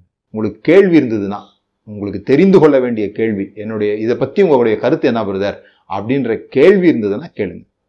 நான் என்னுடைய கருத்துக்களை பேசிட்டு இருக்கேன். நான் பைபிள்லேருந்து படித்ததை நான் எனக்கு ஏற்பட்ட சந்தேகங்களுக்கு கிடைத்த விடைகளை நான் உங்களோட கூட பேசிகிட்டு இருக்கிறேன். தேங்க்யூ நம்ம ஜோம் பண்ணுவோம். ஜோம் பண்ணதுக்கு பிறகு சில முக்கியமான அறிவிப்புகள் இருக்குது. அதையும் கேட்டுட்டு பிறகு லீவ் ஆகுங்க. ரொம்ப முக்கியமானது. பிதாவே இயேசுவின் நாமத்தினால இந்த நாளுக்காக உமக்கு நன்றி. அநேகருடைய உள்ளத்தில் அடிமைத்தனத்திலிருந்து உண்டாகிற விடுதலையை நான் உணர்ந்தேன். அநேகருடைய ஆவி சந்தோஷப்பட்டதை நான் உணர்ந்தேன். பயத்திலிருந்து அவர்கள் விடுதலையாகி சாபத்தினுடைய பயத்திலிருந்து விடுதலையானதுக்காக உமக்கு நன்றி. நாங்கள் தரித்திரர்களாக கஞ்சத்தனம் உடையவர்களாக சுயநலம் உடையவர்களாக நாங்கள் மாத்திரமே வாழும்படி சாப்பிடுகிறவர்களாக இருக்க வேண்டும் என்பது உம்முடைய விருப்பம் அல்ல. நாங்கள் தாராளமுடையவர்களாக ஏராளம் தாராளத்தை கொடுக்கிறவர்களாக வாழ்ந்து சுகித்திருக்கிறவர்களாக இருக்க வேண்டும் என்று விரும்புகிறீர். ஆனால் எதற்கும் நாங்கள் அடிமைப்படாதவர்களாக எந்த விதமான பயத்துக்கும் நாங்கள் அடிமைப்படாதவர்களாக இருக்க வேண்டும் என்று நீர் விரும்புகிறபடியால் இந்த வார்த்தைகள் நான் பேசவும் இவர்கள் கேட்கவும் நீர் செய்தீர் என்பதை நாங்கள் விசுவாசிக்கிறோம். கர்த்தாவே இதை குறித்து மேலான தெளிவுகள் எங்களுக்கு உண்டாகட்டும். இன்னும் அடுத்த வாரத்தில் நாங்கள் பேசும் பொழுது ஒரு முழுமையை இவர்கள் அனுபவிக்கட்டும் என்று சொல்லி ஜெபிக்கிறேன். இயேசுவின் நாமத்தினால் பிதாவே. கேம்ப் உடைய விஷயங்கள். ஜனவரி பதினாலு பதினஞ்சு பதினாறு. வெள்ளி சனி ஞாயிறு. மூன்று நாட்கள் தஞ்சாவூரில் நடைபெறுகிறது. நீங்கள் உடனடியாக அந்த ஃபார்மை ஃபில்அப் பண்ணி அனுப்புங்க. குரூப்பில் ஃபார்ம் வந்திருக்கும். இதுக்கு கீழே யூடியூபுக்கு கீழேயும் லிங்க் இருக்கும். அந்த அந்த ஃபார்முடைய லிங்க் இருக்கும். நீங்கள் விரும்புனீங்கன்னா உடனடியாக அதை ஓப்பன் பண்ணி அதை நீங்கள் ஃபில்அப் பண்ணி அனுப்பிச்சிட்டிங்கன்னா அந்த ஃபார்ம் ஃபில்அப் பண்ணவங்கள ஒரு குரூப் ஆக்கி அவங்களுக்கு மற்ற தகவல்களை நாங்கள் சொல்லுவோம். அது ஒரு அற்புதமான ஒரு இடம். ரொம்ப சிறப்பான மூன்று நாட்கள் இது. நீங்கள் தங்குறதுக்கு வசதி இருக்கும். ரொம்ப ஆடம்பரமான வசதிகள் இல்லை. அதே நேரத்தில் டீசெண்டான ரெண்டு பேர் மட்டுமே தங்கக்கூடிய அறைகள். அவங்களுக்கு தனி ரெஸ்ட் ரூம்ஸ் வசதிகள். அருமையான சாப்பாடு. ரொம்ப டேஸ்டியான ஃபுட்ஸ் இருக்கும். எல்லாவற்றுக்கும் மேலாக நீங்கள் இதுவரை கேட்டுராத உங்களுடைய பயத்தை போக்குகிற உங்களுடைய சங்கடங்களை நீக்குகிற உங்களுடைய குழப்பங்களை நீக்குகிற நிறைய பேர் கிறிஸ்தவத்தில் குழப்பத்தில் தான் இருக்காங்க. வெளியே சொல்ல மாட்டாங்க. வெளியே அந்த கேள்விகள்லாம் அவங்களுக்கு வந்தால் கூட கேட்க முடியாது. உங்கள் பிள்ளைங்க நிறைய கேள்வி உங்கள்கிட்ட கேட்பாங்க. நீங்கள் அதுக்கு சரியாக பதில் சொல்ல மாட்டீங்க. அல்லது நீங்கள் வாலிபர்களாக இருப்பீங்க. உங்களுக்கு நிறைய கேள்வி இருக்கும். கேட்டால் உங்களை வந்து தப்பாக பேசிடுவாங்கன்றதுக்காக நீங்கள் கேட்க மாட்டீங்க. அங்கே அந்த கேள்விகளுக்கெல்லாம் நீங்கள் கேட்காமலே விடை கிடைக்கும். அது போக நீங்கள் உங்களுக்கு விடை கிடைக்கலன்னு நீங்கள் கேட்கவும் செய்யலாம். இப்படிப்பட்ட கேள்விகளையும் கேட்கலாம். ஆகவே உங்களை நான் அங்கே எதிர்பார்க்குறேன். நீங்கள் ஒவ்வொருத்தரும் அங்கே வரணும்னு நான் எதிர்பார்க்குறேன். நீங்கள் மட்டும் இல்லை. ஒருவேளை என்னை தொடர்ந்து நீங்கள் ஃபாலோ பண்ணுறவங்களா இருந்தீங்கன்னா இந்த செய்திகளை தொடர்ந்து கேட்குறவங்களா இருந்தீங்கன்னா உங்களுக்கு எத்தனை பேர் தெரியுமோ யாரெல்லாம் பயத்தின் அடிமைத்தனத்தில் திருப்தி இல்லாமல் வாழ்ந்துட்டுருப்பாங்க கிறிஸ்தவ வாழ்க்கையே சந்தோஷம் இல்லாமல் வாழ்ந்துட்டு இருப்பாங்க அந்த மாதிரி உள்ளவங்களெல்லாம் நீங்கள் அவங்களுக்கெல்லாம் இந்த லிங்க் அனுப்புங்க. இந்த ஃபார்ம் லிங்க் அனுப்புங்க. இந்த வீடியோஸ் வந்துச்சுன்னா அதை அனுப்புங்க அவங்களுக்கு. அது நிமித்தமாக அவங்க வரட்டும். நிறைய மக்களை நமக்கு உதவி செய்வோம். நிறைய பேருக்கு நம்ம காப்பாற்றி விடுவோம். நிறைய பேரை நம்ம வந்து மதத்தின் கட்டுகள்லேருந்து காப்பாற்றணும் மனுஷ பயத்துலேருந்து காப்பாற்றணும் தவறான நம்பிக்கைகள்லேருந்து அவங்கள காப்பாற்றணும் இதுக்கு நீங்கள் உதவி செய்வீங்கன்னு நான் நம்புகிறேன் தொடர்ந்து சந்திப்போம். மற்றவங்களை ஆசிரியர்